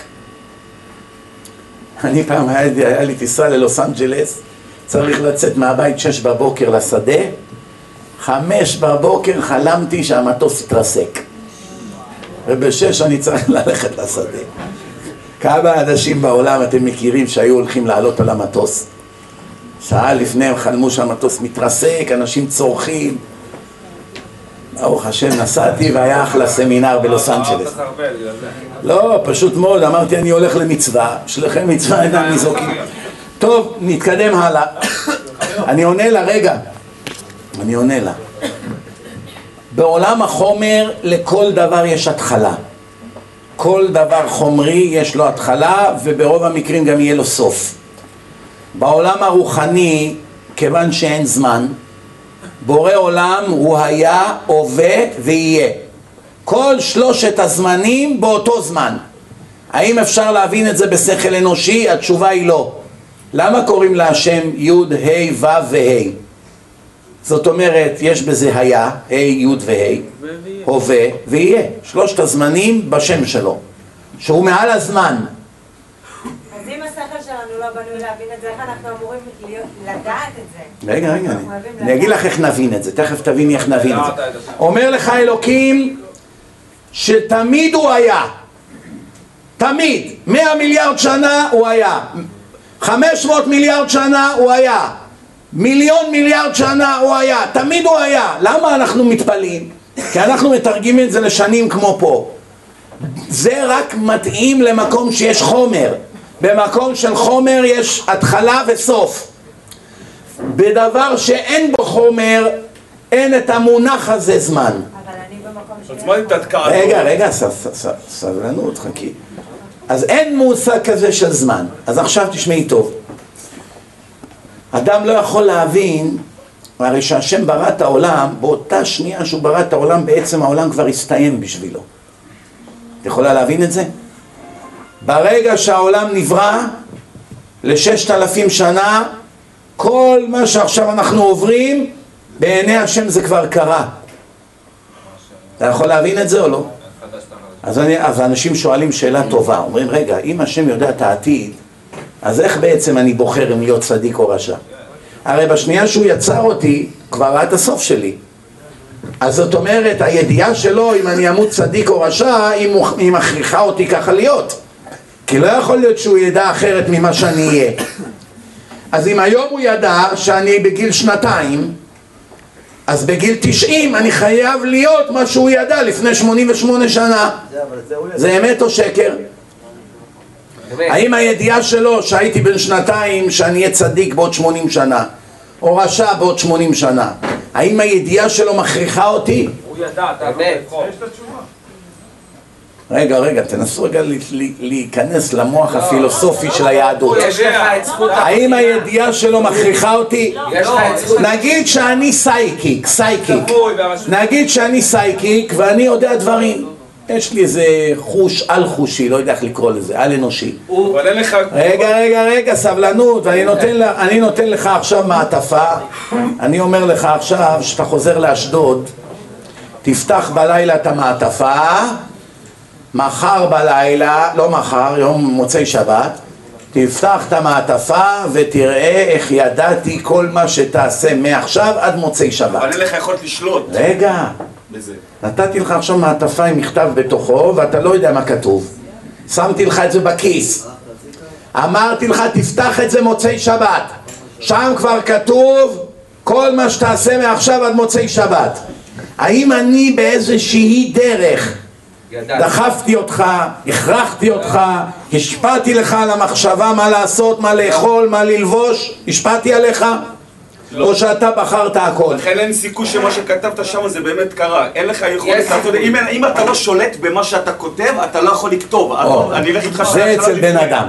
לכן אני לא יכול לתת דוגמה זה. נכון אצל בן אדם. הקדוש ברוך הוא שולט בכל מה שקורה, כן. אבל... אבל, או, אבל הבחירה שלך היא. אך ורק בידיך. אז עכשיו תשאל אותי, אז איך השם יודע את הסוף? הוא רושם לך התשובה. שמע טוב, השם, את את השם האופציה יכול להיות- לבחירה שלך, אם בחרת בטוב, אז יש לך את המסלול של החיים שלך. בחרת ברע, גם רשום לך את המסלול של לא, לא, שלך. אתה אומר משהו אחר. השם נותן לך מיליארדים של דרכים לפניך, כמו ב-GPS. רגע, רגע, מה קורה פה, רבותיי? סבלנות, מה, מה קרה לסבלנות פה? לא, אני... רגע, רגע, זה כולל גם אותך. אתם שומעים? זה שהשם נותן לך מיליארדים של דרכים לפניך, ועל כל פעולה שאתה עושה זה משנה לך את כל הדרכים, כמו ב-GPS, זה ודאי, זה פשיטה, וככה זה החיים. יש לך עכשיו, אתה בן 20, יש לך את אה, מרים ויש לך את שרה. תבחר אחת מהן, אתה יכול להתחתן, שניהן רוצות אותך. אחת יפה מאוד, השנייה לא כל כך. זאת שיפה היא לא כל כך צדיקה, בינונית, וזאת שבינונית ביופי היא מאוד צדיקה. זו בחירה עכשיו שתשפיע על כל הנצח שלך. בחרת בצדיקה וויתרת קצת על היופי, בעוד 40 שנה תהיה ראש ישיבה גדול, בקיצור תהיה הרב עובדיה. בחרת ביפה על הצדיקות, אולי תהיה איש עשיר, אולי יהיה לך איזה בניין שניים, יהיה לך כמה ילדים יפים, אבל רב עובדיה אתה יכול לחלום להיות. ויש לזה השלכות. אז גם הילדים שלך היו דתילונים, והנכדים שלך כבר התחתנו עם גויות, והגויים האלה שיהיו לך אחד מהם אדולף היטלר, והוא יהרוג מיליוני יהודים. זאת אומרת, הבחירה שעשית לפני מאה שנה, אם להתחתן עם היפה או עם הצדיקה, גרמה שעוד מאה שנה נהיה שואה לנכדים של כל העם שלך. זה משפיע על כל העולם, זה משפיע על מיליונים, זה משפיע עליך, על הילדים שלך, על הנכדים שלך, ברור, זה ברור, כמו בכביש. פספסת את היציאה, אה, הכל השתנה. לא רק עכשיו, עכשיו רק זה השתנה, לא, הכל השתנה. הזמן השתנה, אנשים זזים בינתיים, עד שעכשיו תעשה פרסה, ועד שתחזור, הבן אדם שהיית צריך לפגוש איתו הוא כבר ירד כמה קומות, ועכשיו אתה צריך לחפש אותו, ובינתיים הוא הלך, פספסת את העסקה, זרקו אותך מהבית, הילד שלך נהיה עבריין. דבר משפיע על דבר. במדע זה נקרא אפקט הפרפר. שמעתם על זה? פרפר עכשיו בנתניה החליט ככה להזיז את הכנפיים, זה משפיע על ברוס לי בסין, בהונג קונג. מה זה שייך? בעוד שנה זה יגיע אליו, ההשפעה. זה הולך, זה מטייל בעולם, מה אתם חושבים? גלי הדף, דברים, הוריקנים, רוחות, גשמים, משפיע על כל העולם. אבל לא על זה אני מדבר. אני מדבר עכשיו על המציאות שהשם כבר יודע את הסוף שלך. הסיבה היא, רבותיי, בגלל שהשם יכול לקפוץ לעתיד. זוכרים מה אמרתי לכם? בעולם שלנו אנחנו עכשיו חיים את ההוויה שהשם קבע. מכאן עד לכאן זה הסרט. עכשיו לנו אין את היכולת לקפוץ מהדקה הראשונה של הסרט לסוף, שעתיים, ולראות איך זה נגמר ואז לחזור לראות את כל ההתחלה מחדש. להשם יש את היכולת הזאת. הוא עכשיו ברא אותך ונותן לך מאה אחוז איך לבחור. והכל מה שתבחר זה ישפיע ועל הגלגולים שלך ועל הילדים, הכל קורה בהווה ואתה באמת בוחר. אבל השם נתן קפיצה לסוף והוא רואה איך זה נגמר. ועכשיו חוזר חזרה להתחלה ועוד פעם לסוף ועוד פעם להתחלה. כי מציאותו, מבחינתו אין לו את המוגבלה הזאת ולנו יש. והרמב"ם עונה על השאלה הזאת שהתשובה אליה היא רחבה מני ים. אם תרצו לכתוב עכשיו תשובה לשאלה הזאת, כמו כל המים באוקיינוס, לא תגמור. מבחינת דיו. אבל דבר אחד אנחנו יודעים, כתוב בתורה, ראה אנוכי נותן לפניכם היום את החיים ואת הטוב, את המוות ואת הרע, ובחרת בחיים. סימן שאנחנו בוחרים אם להיות צדיקים או רשעים. עצם זה שהשם נתן לנו תורה עם שכר ועונש, סימן שאנחנו אחראים לבחירה שלנו. אחרת הוא לא היה מעניש אותנו אם היינו רובוטים. מי מעניש רובוט? אני מזיז אותך ואני אעניש אותך? אני השם, לא אתה. אם אני מעניש אותך, סימן שעשית בבחירה משהו רע. כל בתי המשפט בעולם יגידו את אותו דבר, גויים גמורים. אתאיסטים, שופט אתאיסט, שולח רוצח למאסר עולם. למה מסכן? רובוט. נגזר עליו להיות רוצח, מה אתה הורג אותו? מה אתה שולח אותו ל-30 שנה בכלוב? זה לא פייר. נגזר עליו לירות. אלא אין אחד בעולם שמאמין לזה. אחרת תבטל את המשטרה, תבטל את הבתי משפט, תבטל הכל. מה אתה, מה אתה מעניש אנשים מסכנים? הוא נשלח לעולם לאנוס את האישה הזאת, זה כל הייעוד שלו. הבורא מזיז אותו עם שלט. הלך, הוא חיכה לה, קפץ עליה, הרס לה את החיים, ככה הבורא עשה, מסכן. לא מספיק משתמשים בו לעשות כזה דבר נורא, אתה עוד נותן לו עונש? תן לו סוכריה על מקל, תגיד לו בוא מותק, תירגע, מרגישים רע בשבילך. אם מישהו ייתן כזה נאום, מה יגידו עליו? סמינר הוא כבר לא יוכל לעשות יותר, נכון? שם השם לא שולט בנקודה הזאת שהוא הולך ואונס. שם השם לא שולט בו. זה זכות הבחירה. המילה שולט, צריכים להבהיר אותה מהי. מה זה נקרא שולט? השם ודאי שולט בהכל. שם אני מסתבך. אבל השם ברגע שהוא קבע חוקים הוא הגביל את עצמו. אבל זה סוג של מחלת נפש שהוא החליט שתהיה קיימת בעולם. אין בן אדם בעולם שהוא לא חולה נפש. כל הדברים השליליים בעולם הם מחלות נפש. אדם גאוותן הוא חולה נפש, אדם עצבני הוא חולה נפש. אפשר את זה שאנשים, שאנשים אה, לא עשו שום דבר רע, צריכים לסבול מזה. קודם כל תראי דבר אחד שתביני, אחד הכללים ביהדות, כאילו... אין איסורים ב... כל, תביני, אין איסורים בלא חטא, ככה כתוב. ובסוף אנחנו צריכים לדעת שכל זה הגיוני ונכון שזה בכלל לא נתפס. לא, לא, רגע, רגע. קודם כל, אין דבר שקרה לך רע שלא הגיע לך. גם לך, גם לי, גם לו, גם לכולם פה. כל מה שקרה לנו אי פעם רע, הגיע לנו. אולי לי, ספציפית, בתור אדם מבוגר, אבל תינוק שקורה לו משהו... גם לא הגיע. אבל אני בשכל... ובגלגול שעבר היה סדאם חוסיין. אבל איך בשכל שלי אני יכולה לקלוט דבר כזה? את לא חייבת לקלוט. כתוב את זה בתורה, את לא צריכה לקלוט. את צריכה להאמין מה שכתוב בתורה, כי השם אמר את זה. אני יכולה להגיד לך שאני מאמינה לך, שכנעת אותי, אבל אני לא יודעת בוודאות. את כן יודעת בוודאות. אני אוכיח לך שאת יודעת בוודאות. אני אוכיח לך. פשוט. אני רופא לא, נכון? אני לא רופא. גם את לא רופאה, נכון? אם עכשיו יהיה לך חס וחלילה כאבי ראש, נוראים, והלכת למומחה מספר אחד למוח, והוא עשה לך צילומים, MRI, CT, כל זה, ואמר לך, גברת, אין ברירה, חייבים לפתוח מפה, להיכנס עם צינורית, עם מצלמה, וזה, ויש שם איזה נקודה שצריכים לקלף אותה, ואל תדאגי, ונסגור, וזה חודש אשפוז וכולי. והוא נתן לך את כל התמונה ואת הצילום והכל. את הולכת ועושה, נכון? כי את לא רוצה למות. אבל את לא רופאה, את לא יודעת, את לא מבינה במוח, את לא מבינה בחיים ומוות מבחינה רפואית. אז לא, לא, לא, את סומכת על הידע שלו. היחידה שיש לי. לא, אם את לא היית סומכת, לא היית עושה, מה, היית נשארת במצבך, מה להסתכן סתם? אני לא יודעת מה תהיה התוצאה של אחרי שהרופא... מה יהיה התוצאה? ודאי שאת לא יודעת, אבל את סומכת עליו שמה שהוא אומר צריך לעשות.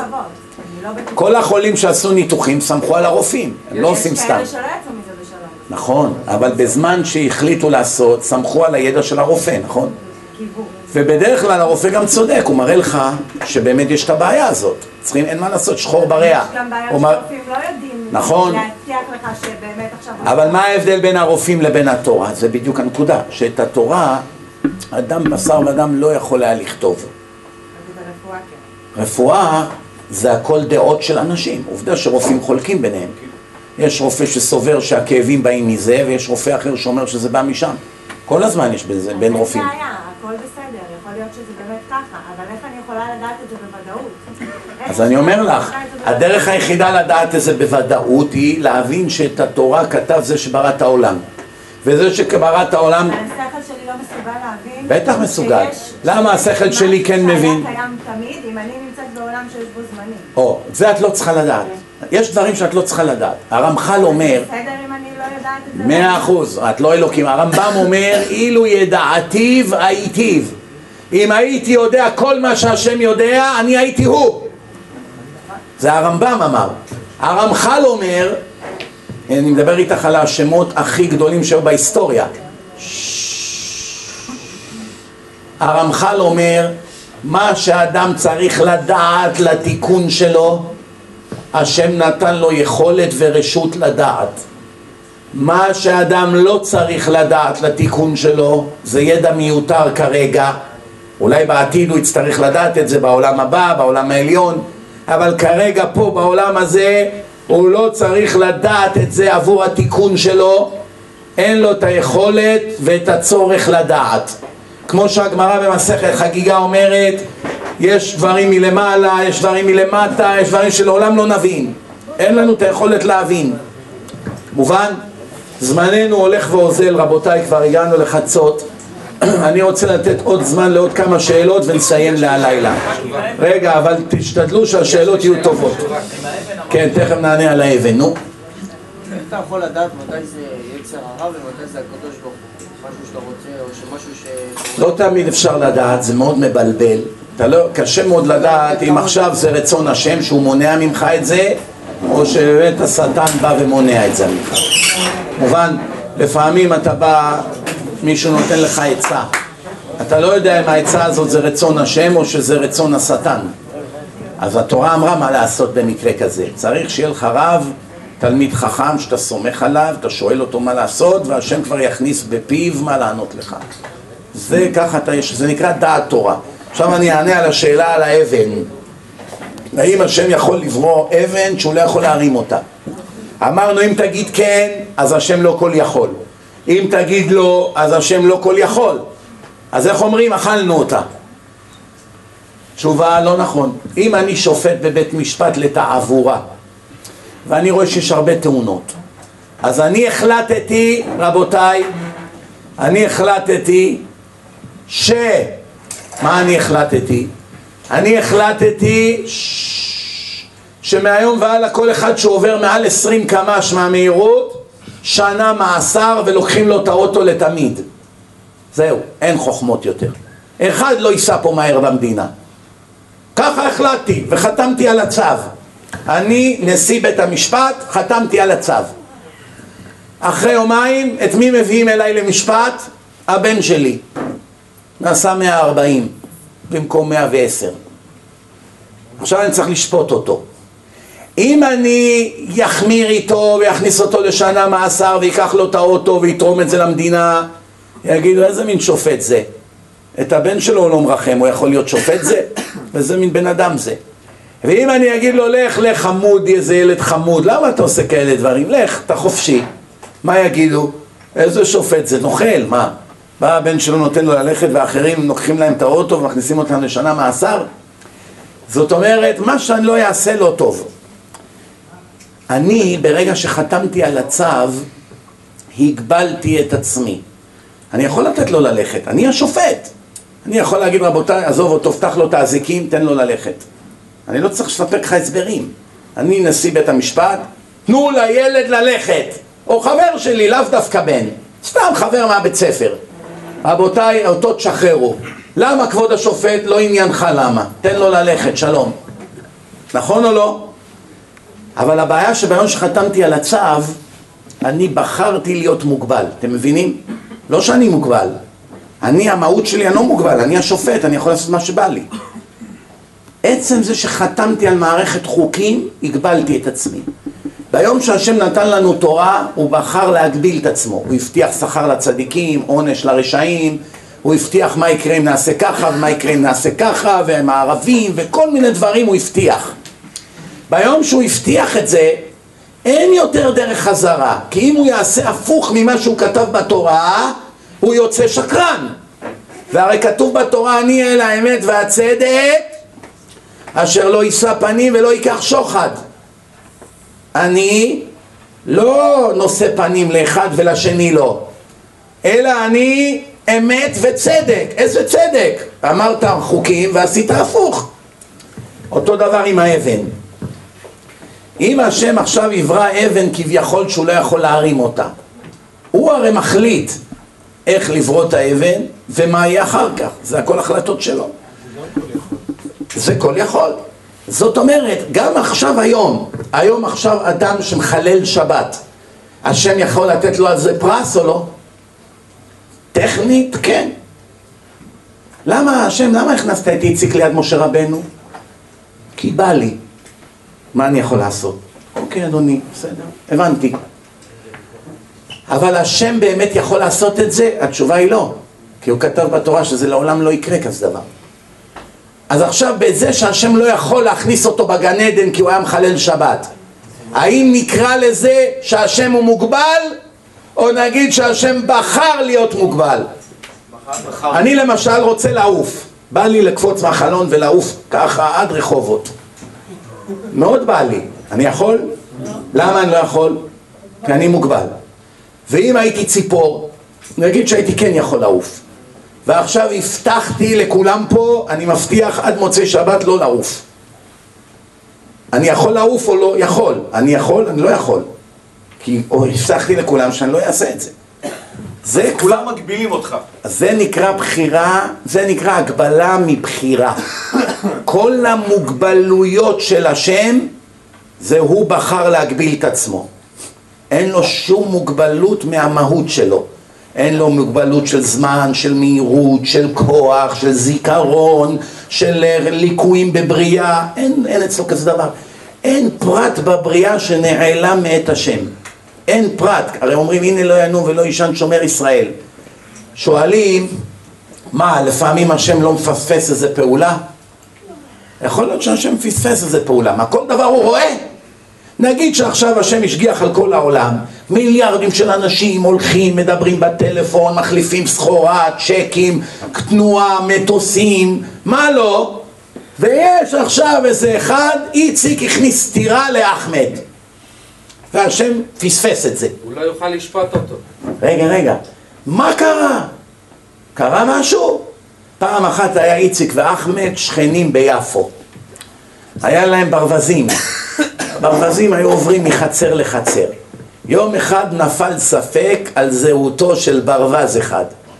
אחמד אמר זה שלי, איציק אמר זה שלי. התחילו לריב. כמה עולה ברווז? נגיד עשרה דולר.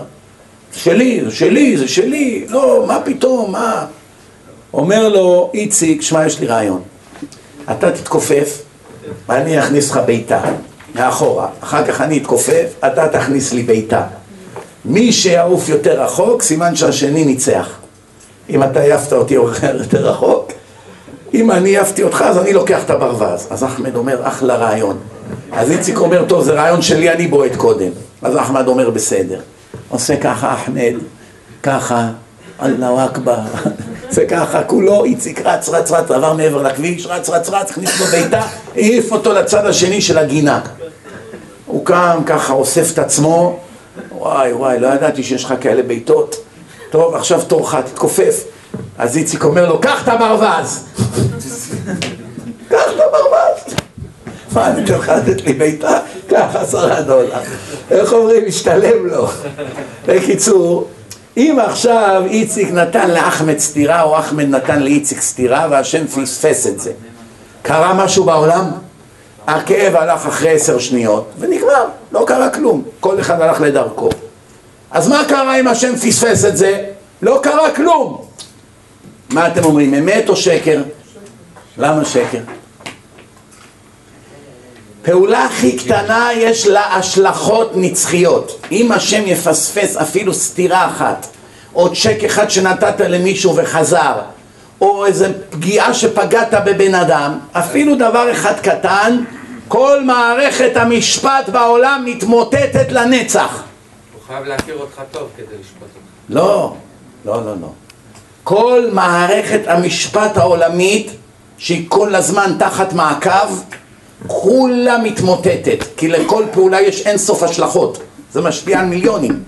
הסתירה שאיציק נתן לאחמד, אחמד רץ להביא את מוסטפא, שהביא את סעיד, והכניסו עכשיו פצצות, והם הולכים לנקום. הרי כל זה הוא לא ידע, כי הוא לא יודע למה הם עושים את זה עכשיו, כי לא, הוא איבד כבר שליטה על המהלך. אפילו צ'ק שהקפצת לבעל הבית של הדירה שלך, מכאן והלאה יש תגובת שרשרת. הוא לא היה לו כסף לשלם את המשכנתה, הבנק עיקל לו את הבית, בגלל זה הוא ירד לרחוב, בגלל זה הבן שלו נהיה מאפיונר, בגלל זה הבן שלו רצח את ראש הממשלה, בגלל זה נהיה מלחמה בין שתי מדינות. זה דבר, זה הולך והולך והולך, אחרי חמישים שנה יש לזה השלכות. אני אתן לכם דוגמה. היום התמוטט באיראן בניין. לפני 38 שנה האיראנים שכבשו את איראן, המוסלמים, זרקו משם את השח למצרים והשליטו את האסלאם באיראן.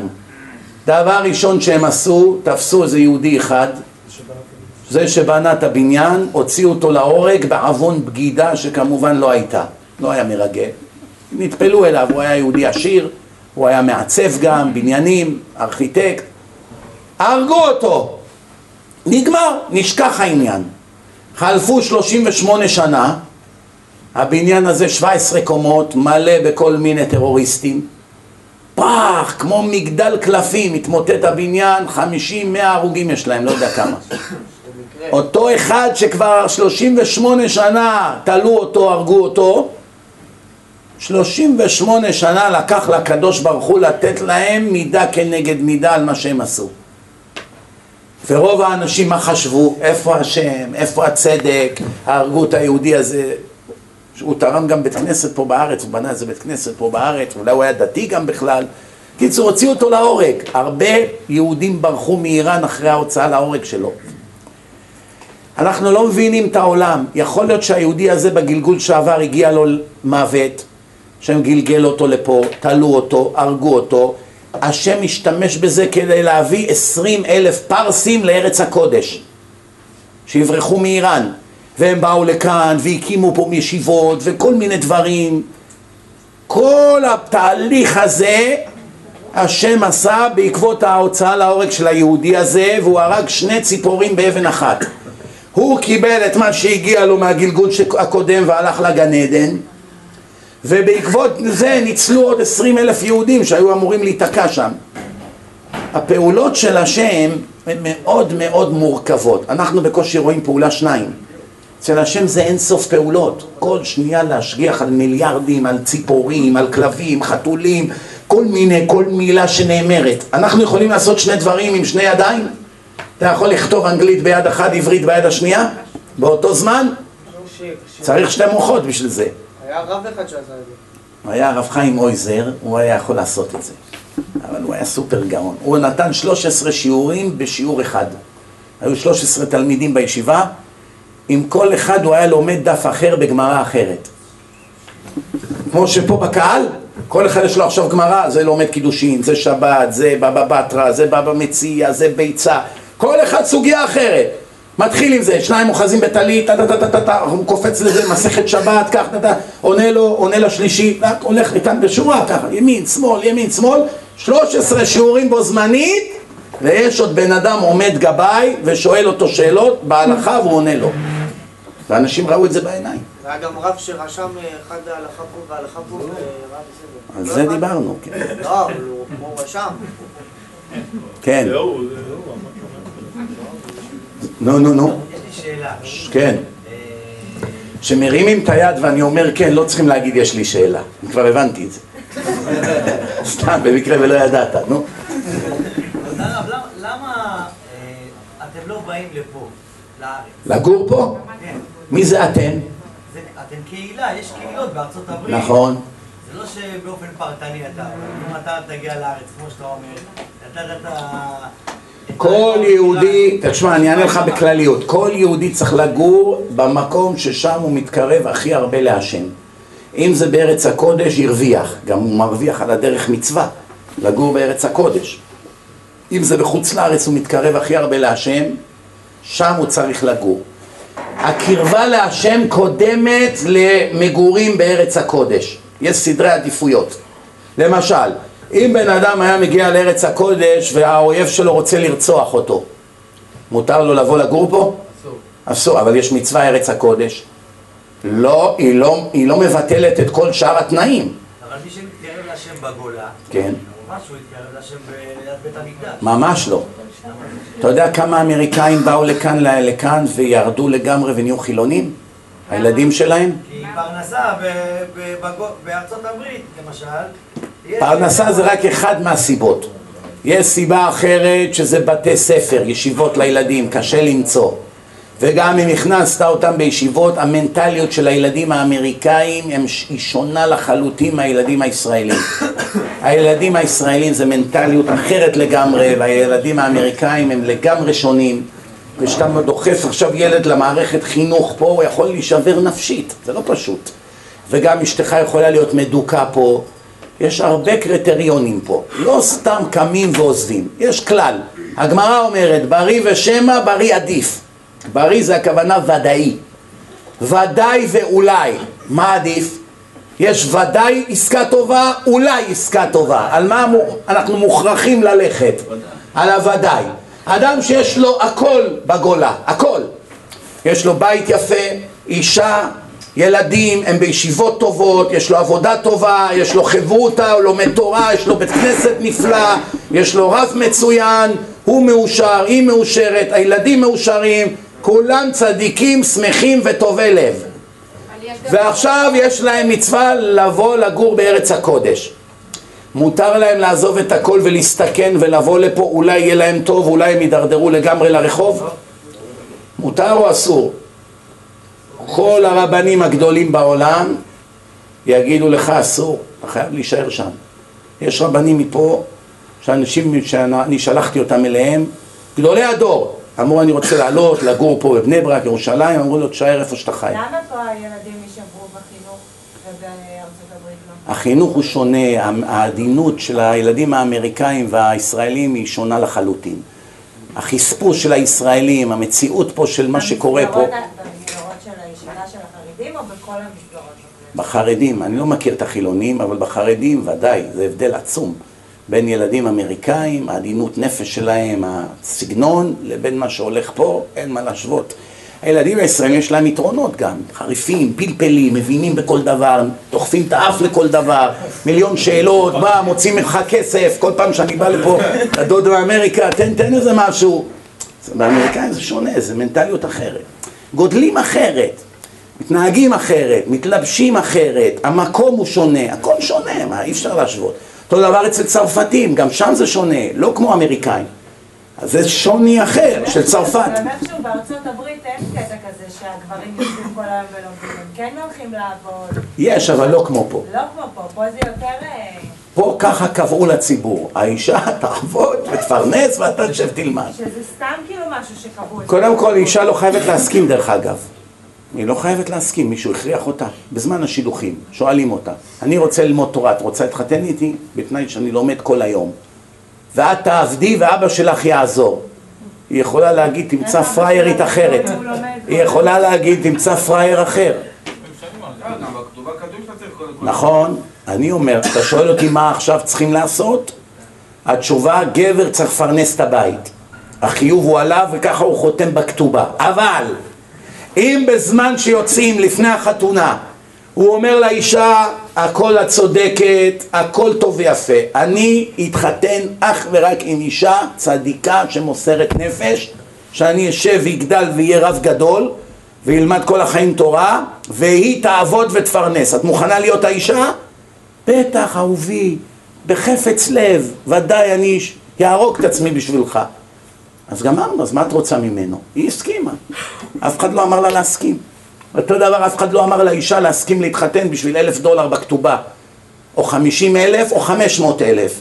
את יכולה להגיד לבעלך, אתה רוצה אותי? מאה מיליון דולר בכתובה. אין לי.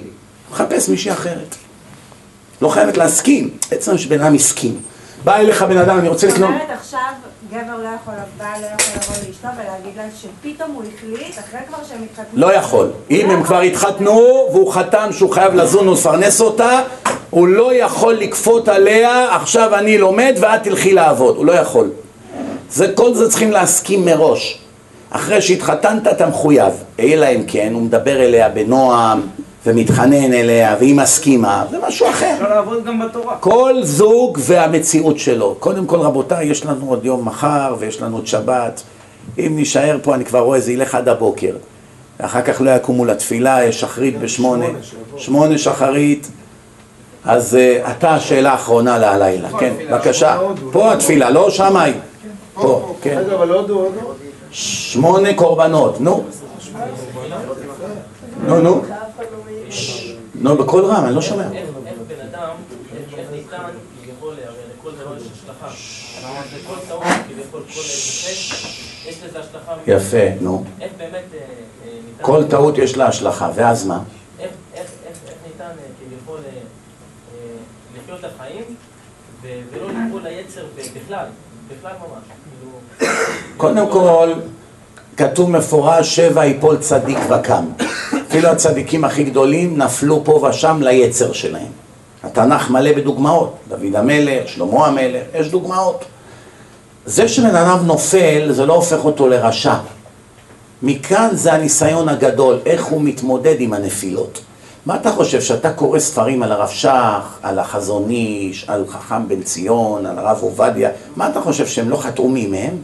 אתה לא חושב שהיה להם נפילות? שלא היה להם איזה יום שלא היה להם חשק ללמוד? או שכל מיני משברים למיניהם? מה אתה חושב? זה אתה לא קורא בספרים. מה אתה חושב, מלאכים? הם היה להם משברים, והיה להם ימים של עצבות, ויום שהראש שלו לא היה מרוכז. תנאים בגמרא היה להם בעיות, הגמרא מביאה. השאלה היא איך מתמודדים עם המשברים. נכנסים לעצבות, לדיכאונות, שוקעים במערה שחורה, או שעושים מיד תשובה ומיד חוזרים לדרך הישר. השלכה. כתוב בגמרא עושים תשובה ונמחלים. עושים בלשון הווה. עוד לא גמרת, עושים, זה אתה בדרך. כבר נמחל לך, כי עלית על דרך הישר. הבנת? זו מציאות מעניינת מאוד. איך שאתה מראה לאבא שלך, אבא הנה אני כבר לא הולך יותר לפארק. עוד לא תיקנת כלום, רק אמרת לו הנה אני לא הולך לשם יותר, כבר הוא אוהב אותך יותר. כבר הוא מתפר... מתפשר, מתפייס, הבנת? אז עכשיו אין כזה דבר, בטח שיש ניסיונות ונופלים. מה עוזר? לימוד תורה יומיומי. לימוד תורה, בראתי תורה, בראתי יצר הרע, בראתי כנגדו תורת תבלין. התורה זה כמו אנטיביוטיקה נגד הזיהום. לא לוקחים אנטיביוטיקה, נופלים. אם לוקחים אנטיביוטיקה, מתמודדים עם המחלה. אותו דבר, בן אדם שלא לומד תורה, הוא ישר מתחיל ליפול. גם אם יש לו זקן יפה מאוד, הוא נופל מיד. מה הראיה? תראה את הבחורי ישיבה, איך הם מתנהגים בזמן שהם לומדים בישיבה, ואיך הם מתנהגים בזמן שיש חופש. בין הזמנים זה נקרא. שבועיים שלוש הם יוצאים לחופש. בזמן שהוא בירושלים בישיבה, כל היום לומד גמרא, מוסר, הוא כל הזמן עם צדיקים, הוא מלאך. לא תאמין איזה 16 שעות ביום לומד, כל כולו בקדושה, מקווה על הבוקר, תפילות, דבקות בהשם, כמו איזה תנא הוא. רק נהיה חופש, נוסע להורים, באר שבע, חיפה, תל אביב, לא יודע איפה, שבועיים שלוש בשכונה עם כל הארכי פרחי, כבר חצי חילוני. איך זה יכול להיות? מה, לפני שבועיים הייתי בירושלים, אתה היית כמעט החזון איש. מה זה כבר נהיית בשכונה, יורד לים עם כפכפים, מה הולך פה? ברגע שאתה עוזב את התורה, מיד השטן חונק אותך. השטן לא יכול להתקרב אליך זמן שאתה לומד תורה. דוד המלך נגזר עליו למות בשבת, הוא היה לומד תורה, השטן לא יכול לעשות לו כלום. בזמן שהוא לא, לא מתקרב אליו. עשה לו רעש קצת בשיחים, הוא רגע קם מסקרנות, באותה שנייה הפיל אותו. אבל כל עוד הוא למד, הוא לא יכול להתקרב אליו. הוא בא להוציא למשה רבנו את הנשמה, הוא לא יכל היה להוציא למשה רבנו את הנשמה מרוב הקדושה שלו. בסוף השם הוציא למשה את הנשמה, לא מלאך המוות. אז איך שהתפללו כנסת? עוד פעם אני אומר, זה שבן אדם נרצח, אם היית מבינה איך זה עובד, קודם כל זה דבר ענק בשבילו. למה? אם הוא לא היה צדיק גדול, נגיד שהיה לו הרבה מצוות אבל גם היה לו הרבה עבירות, עצם זה שבא בן אדם, גוי, ערבי, רצח אותו בגלל שהוא יהודי בתוך בית הכנסת עם התפילין וכולי, זה, ח- זה כמו אלף ימי כיפור, זה כפרת עוונות הכי גדולה שיכולה להיות, זה מת על קידוש השם, עם טלית ותפילין והוא בתוך בית הכנסת, זה קידוש. רבי יוסף קארו אמר שהיה לו חלום שהגויים ירצחו אותו, אז היה גירוש ספרד, פורטוגל, היה אינקוויזיציה, הוא מאוד מאוד השתוקק שירצחו אותו בעינויים כמו שרצחו את רבי יוסף אלבו, בעל העיקרים. אתה אומר שאנחנו צריכים לקוות שישמידו כאן את כל המדינה בגלל שזאת מדינה של יהודים, ואז באמת זה יהיה... תגידי, אני אשאל אותך שאלה. אם נגיד עכשיו היו משמידים את כולנו, וכולנו היינו עולים למגן עדן ליד משה רבנו, הרווחנו או הפסדנו? אם זה מה שבאמת היה קורה, הרווחנו, אבל איך אתה יודע? ככה כתוב. כתוב מת על קידוש השם. אדם שמת על קידוש אבל השם. אם סתם בן אדם מת, לא תמיד עוזר לו, ודאי שלא יכול ללכת לגיהנום. מה? כולם מתים. על קידוש השם, אני רוצה. לראות אז כל החיילים כתוב, יש להם כאילו. כאילו, שמתים על קידוש כתוב. יש מדור בעולם הבא, ככה כתוב בזוהר גם, שמי שמת על קידוש השם זה נקרא הרוגי מלכות. אלה שהמלכות של הרשעים, הערבים או הרומאים או היוונים, לא משנה מי, הרגו אותם על קידוש השם, שהם מסרו נפש בעד השם והתורה והיהדות שלהם וכולי, ונרצחו על זה, יש מדור בגן עדן שאף בריאה לא יכולה להיכנס לשם. יש רק מקום אחד יותר גדול מהם בעולם הבא, זה מי שמחזיר יהודים בתשובה. זהו. מזכה הרבים. חוץ ממזכה הרבים, אף צדיק לא מתקרב לאלה שמתו על קידוש השם. רבי יוסף קארו שכתב את השולחן ערוך אמר, היה לי חלום כל חיי שהספרדים, הנוצרים, יהרגו אותי כמו שהרגו את רבי יוסף מולכו בכיכר העיר בעינויים. כי אין מעלה יותר מלמות על קידוש השם.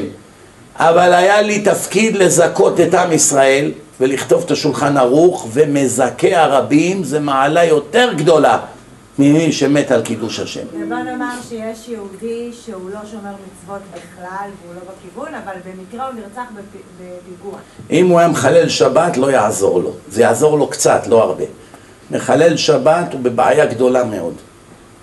והראיה, כל החיילים שמתו במלחמות בלבנון או במבצעים והיו מחללי שבת, עשו לחלק מהם סיאנס, הביאו את הנשמה שלהם ודיברו איתם, חברים שלהם, אנשים. אני שמעתי לפחות עשרה סיאנסים כאלה, כולם היו במקום רע. אחד לא היה בגן עדן, ואחד מהם שאלו אותו, היה שם איזה דתי, אמר לו, תגיד, אם אתה היית חייל והרגו אותך, איך זה שאתה לא בגן עדן? הרי מי שמת על, על מלחמה להגן על עם ישראל, הוא אמר, כאילו, הוא אמר לו, כי חיללתי שבת. תמיד אותה תשובה, כי חיללתי שבת. אז אתה אומר שאם עכשיו בשבת חתכתי נייר, כן, אני אהיה בגיהנום בגלל זה? גיהנום זה פרס אם תהיי שם. זה הרבה יותר גרוע מהגיהנום. אז אוקיי, אז אני חושבת, אני חושבת שזה, שזה אכזרי לעשות דבר כזה. גם אני. גם אני חושב שזה אכזרי. גם אני מסכים איתך שזה נורא. שמחלל שבת מקבל בעיני השם עונש יותר גרוע מרוצח. אני ואת וכל הישראלים בעולם, במוח המוגבל שלנו ובבורות שלנו, קשה לנו להבין איך ייתכן שאדם אכזר שרצח עכשיו איזה תינוק באכזריות, יש לו עונש יותר קטן מאדם שמדליק אש בשבת או נוסע במכונית או מדבר בטלפון או לא יודע מה. אבל זאת עובדה מיליון אחוז. ככה זה כתוב 12 פעמים בתורה. עכשיו את- איך אומרים באנגלית? If you can beat him join him.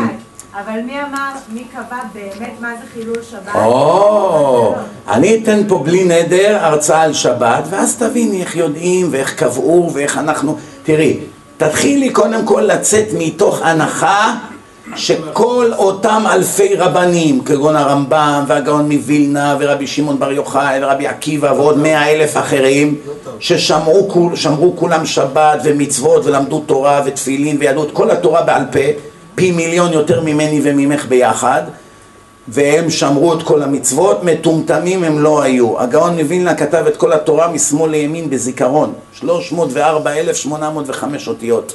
זה לא היו אנשים רגילים. אם תדעי, תקראי את הביוגרפיה שלהם, מי הם היו, מה הם השיגו ב-40 שנה. אולי בגלל זה הם באמת שמרו את המצוות, אבל אני לא יודעת. לא, רגע, רגע, אז אני... מז- לא לא, אז אדרבה, תלמדי מהגאונים. אם הבן... אם... תגידי לי, אני אשאל אותך שאלה. אם יש עכשיו דוד שלך שהוא מורה בבית ספר, הוא לא מבין כלום בביזנס. הוא אומר לך, תקני מניה א', ווורן באפט, המשקיע האגדי הכי טוב בעולם, שמרוויח הון, אין סוף מיליונים כל חודש על הכספים שלו, אומר לך, לא, לא, אל תקני את המניה הזאת, תקני את זאת. למי תשמעי? לדוד שלך המורה או לוורן באפט? למי תשמעי כשזה מגיע להשקעות? אז אם הגאון מווילנה שידע את כל התורה והרמב"ם ועוד עשרות אלפים וכולם אומרים לא תזוז מילימטר מהתורה לא. אין אחד כזה תראי לי אחד פרופסורים ומנתחי מוח. הם גאונים? הם גאונים את כנראה לא יודעת מה זה גאון אמיתי ומישהו שהוא מנתח מוח הוא לא גאון? מה פתאום? איך גאון? איך הוא יכול להיות גאון? בגלל שהוא יודע להזיז כמה חוטים ולקשור ולתפור? מה? מיומנות. זה כמו מכונאי מה? מה ההבדל בין מנתח מוח למכונאי? להיות גאון והוא צריך להיות... למה גאון? כן? לא, לא. אני רוצה לסיים, אני רוצה לסיים בלהוכיח לך כמה את טועה ובזה נסיים. היה פה בארץ אחד, לא יודע אם הוא חי עדיין, קוראים לו פרופסור מילר, מנתח מוח אה, מהבכירים בישראל. תעשי עליו גוגל. יום אחד הבן שלו התחיל להיות דתי, חזר בתשובה.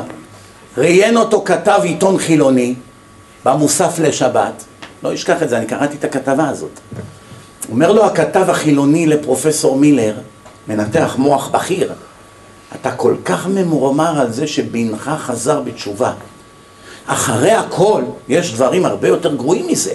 למשל, הוא יכול היה להתמכר לסמים קשים, כגון הרואין וכולי. אומר לו, הייתי מעדיף שיתמכר לסמים קשים, להרואין, ולא יהיה דתי. זה גאון או שזה האדם הכי מטומטם בכדור הארץ? הוא מנתח מוח. שכל של נעל יש לו. הוא יודע, אין יותר מטומטם ממנו. אחד שעכשיו שומר מצוות, נהיה ישר, נהיה לו דרך ערך, לומד תורה, גמרא, דברי הרמב"ם, נהיה לאט לאט גאון ויותר בן אדם ומתקן את המידות ומפסיק להיות פושע וכולי ובעל תאוות. הבן שלו נהיה מאפס, נהיה מאה, הוא רוצה שהוא ירד למינוס מאה, שיהיה נרקומן. ועדיין יש את כל הגאונים האלה שהם חכמים בתורה, ובינם לבין עצמם יש ויכוחים ואי הסכמות. לא, בגלל שהם בור, בורים בתורה. למשל, אלברט איינשטיין הוא היה אדם חכם, אבל הוא לא ידע תורה. אבל אבל יש לך רבנים שמפרשים סתם דוגמה בצורה כזאת, ורבנים שמפרשים בצורה אחרת, וביניהם יש גם ויכוחים. נכון, ככה השם רצה. השם רצה שילמדו ויתווכחו. אבל איך אתה תדע למי להאמין? יש כללים בתורה. את שואלת, כל שאלה שלך פצצה. אבל כל השאלות ששאלת לילה נובעות מזה שמעולם לא למדת תורה. אם פעם אחת בחיים היית קוראת את התורה מההתחלה עד הסוף, בלעדיי. רק את הפירוש המילולי, אף אחד מהשאלות ששאלת לילה לא היית שואלת. אז בעצם אם אני לא לומדת, בעצם זה שאני לא לומדת, אני כבר חוטאת. נכון. הדת היחידה בעולם שמי שלא לומד הוא פושע זה יהדות. ערבי שלא לומד קוראן הוא לא נחשב פושע. הוא בא לקאדי שיגיד לו מה לעשות. הדת היחידה שיש חוק חינוך חובה עד יום המוות זה היהדות. אצל כל הגויים, עד כיתה י', עד כיתה י"ב, אצל היהודים, עד היום שאתה מת, אתה חייב ללמוד. אבל הדת אצל המוסלמים, איך שלא תסתכל על זה, יותר חזקה מ- מאשר אצלנו. אצלך אולי, לא אצלי. הערבים, הערבים מבחינת דתיים הם רוב מאשר חילונים. אוי, לבושה, אוי לכלימה. זה אבל ש... למה? אם אתה זה אומר ש... שאין להם חובה, אז? אני אגיד לך פשוט מאוד. כתוב, ישראל עז שבאומות. היהודים הם קיצוניים, או שהם הכי טובים או שהם הכי גרועים. לכן, שימי לב, בעם שלנו יש אנשים שהם הרבה יותר גרועים מגויים, ויש אנשים שהם צדיקי יסוד עולם. זה מאוד קשה למצוא בן אדם שהוא גם זה וגם זה. או שאתה הולך לכיוון הכי צדיק, או שאתה הולך להיות השם ירחם. אצל הגויים אין יצר הרע כמו אצל יהודים. אין שום בעיה לשטן שיעבדו אלילים, שיאמינו בדת שקרית, מה אכפת לו? הם במילא חוטאים כולם. השני. נכון, מה אכפת לשטן? השטן מבסוט. השטן תפקידו להחטיא את האנשים. בן אדם שמאמין בישו, הוא עובד עבודה זרה, השטן עוזר לו, הוא לא נלחם בו. אבל את תבואי להאמין בהשם, השטן נלחם בך. תבואי ללמוד תורה, השטן נלחם בך. תבואי לתת צדקה, השטן נלחם בך, הוא יודע שזה יוסיף לך. תפקידו למנוע ממך. כשהערבי בא ומאמין במוחמד, השטן מבסוט. דת שקרית, מה אכפת לו? את יודעת שהערבים יקבלו עונש על זה שהם צמים 40 יום ברמדאן? למה הם צמים? הם רוצים לעשות את רצון השם, נכון? למה הם צמים? הם מאמינים שזה... למה הם הם, הם מאמינים שזה רצון השם. הם מאמינים שזה רצון השם, והם יקבלו על זה עונש. למה? כי הם עושים את זה על פי דת שקר, על פי נביא שקר. אבל יש שם שייח, במקרה שלהם, שבמקרה שלי זה רב, במקרה שלהם זה שייח, שעומד ומספר להם ומשכנע אותם, כן. כמו שאתה עומד ומספר ומשכנע. מה ההבדל בינינו לבינם? אפשר לדעת? הוא בן אדם, אני בת אדם. ברור שבעיניי, בעיניי אין לי שום ספק. אני אגיד לך, רק שנייה, אני אגיד לך מה. בדת שלהם הראיתי לך כמה טעויות טיפשיות יש. והיום, מה אכפת לנו? אבל מה זה אכפת לי? זה שיש אנשים שוטים וחסרי שכל, מה זה מעניין אותי עכשיו? אני לא מבין. לי יש תורת אמת, מי יש, לי יש תורת אמת שקיבלנו לעיני מיליוני עדים והיא עברה מאב לבן 3,300 שנה בכל העולם ואין בה טעות אחת.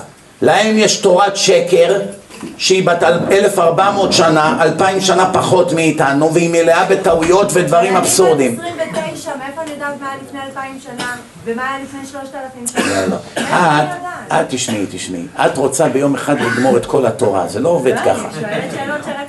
שלב ראשון, למה עושים סמינר? שתהיה הרב עובדיה? לא מבין. מה חשבת, שבסוף הסמינר את תהיי... רגע, רגע, שנייה, רגע, את רוצה להיות הרמב"ם בלילה אחד? אני לא מבין. אז סמינר, תפקידו... סמינר, אני אפילו לא סיימתי את הדרשה.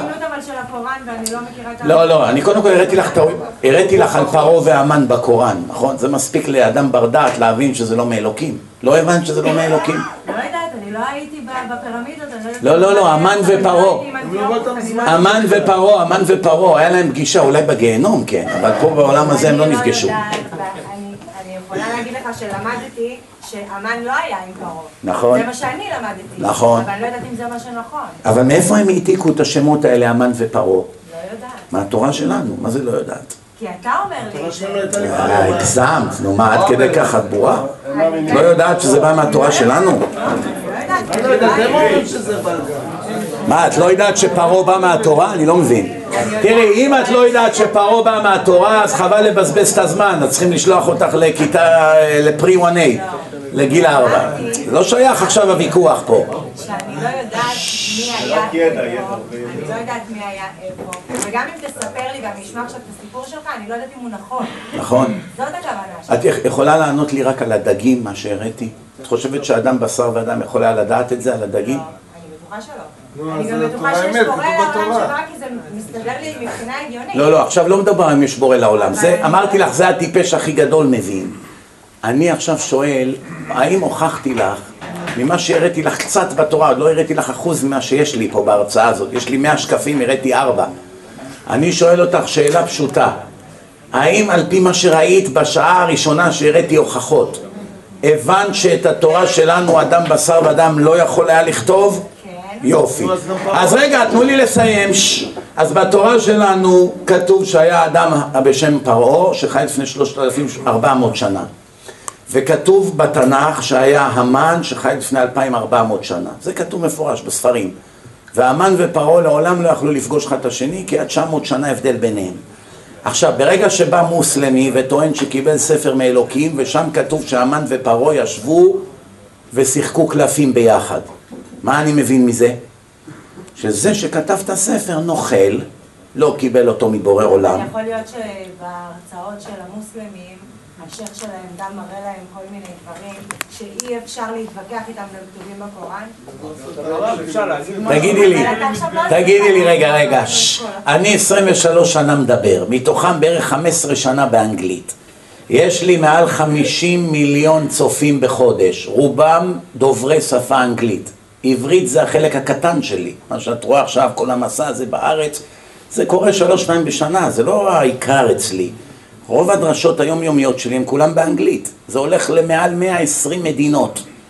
ורואים אותי מאות אלפי ערבים, 700 מהרשות הפלסטינאית, 700 פה, שגרים בעזה, יהודה ושומרון, פלסטיניאן טריטורי, זה מראה לי את כל המפה, בכל עיר ועיר בעולם, 2,200 ערים, כל עיר כמה צופים יש, ירושלים, זה אחד העיקרים, תל אביב, כל מיני ערים, זה מראה לך איפה הכי הרבה צופים יש לך. אה, לונדון, איסטנבול, כל מיני מדינים, ריכוזים, ברלין, יש מלא מלא מדינות של ערבים, אפילו תימן, טהרן, כל מיני מקומות. הם רואים ורואים ורואים, ומדי פעם הם כותבים אימיילים, לא הרבה. פה ושם מקבלים איזה עשרה אימיילים בשבוע מהם. זה מספיק, תאספי את זה, זה נהיה מאות. אין להם תשובה, הם עמומים, מקבלים הלם. הם מנסים לתרץ תירוצים מטומטמים וזה, על כל המן. מוסלמי שישמע את ההרצאה שלך מתגייר ו... לא, למוסלמים אין, אין זכות הרבה להתגייר, בודדים מהם מתגיירים. בודדים, בודדים. אפשר לספור אותם, אבל אם הוא מכיר את כל הקוראן, והוא שומע גם אותך, ואז הוא רואה שבעצם כל הקוראן זה שקר. קודם כל אצל המוסלמים את צריכה להבין, הדת היא בלי קשר לאמת, היא דרך חיים. מה פירוש? מי שעכשיו יפרוץ גדר בכפר ערבי, ששם כולם פנאטים מוסלמים, ולמשל הוא ישתה קוניאק או וויסקי, ירצחו אותו שם.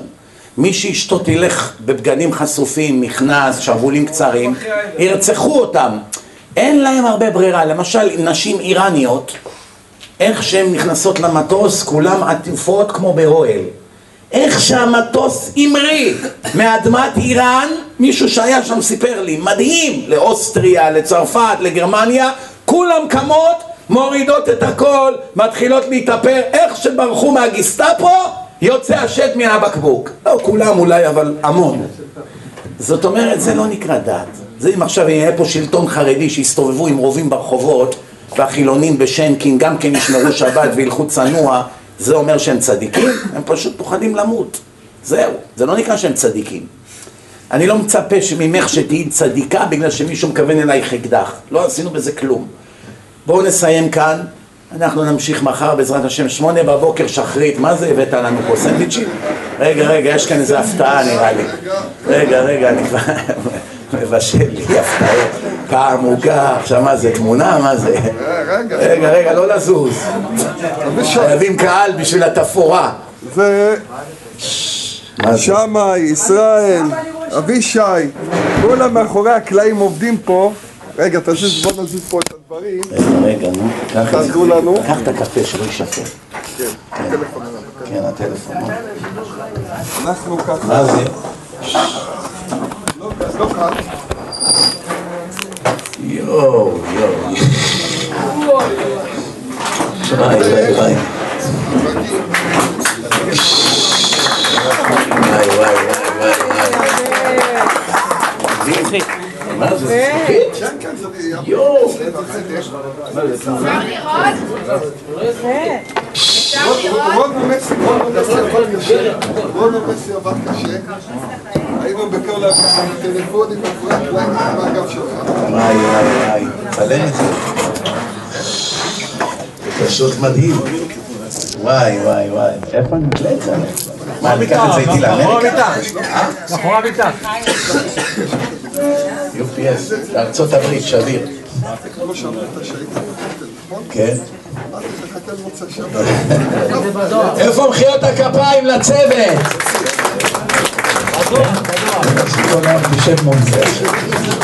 תודה רבה רבותיי, לילה טוב. שמה ראית מה זה? בוא בוא תראה. ידעת מזה ולא אמרת לי?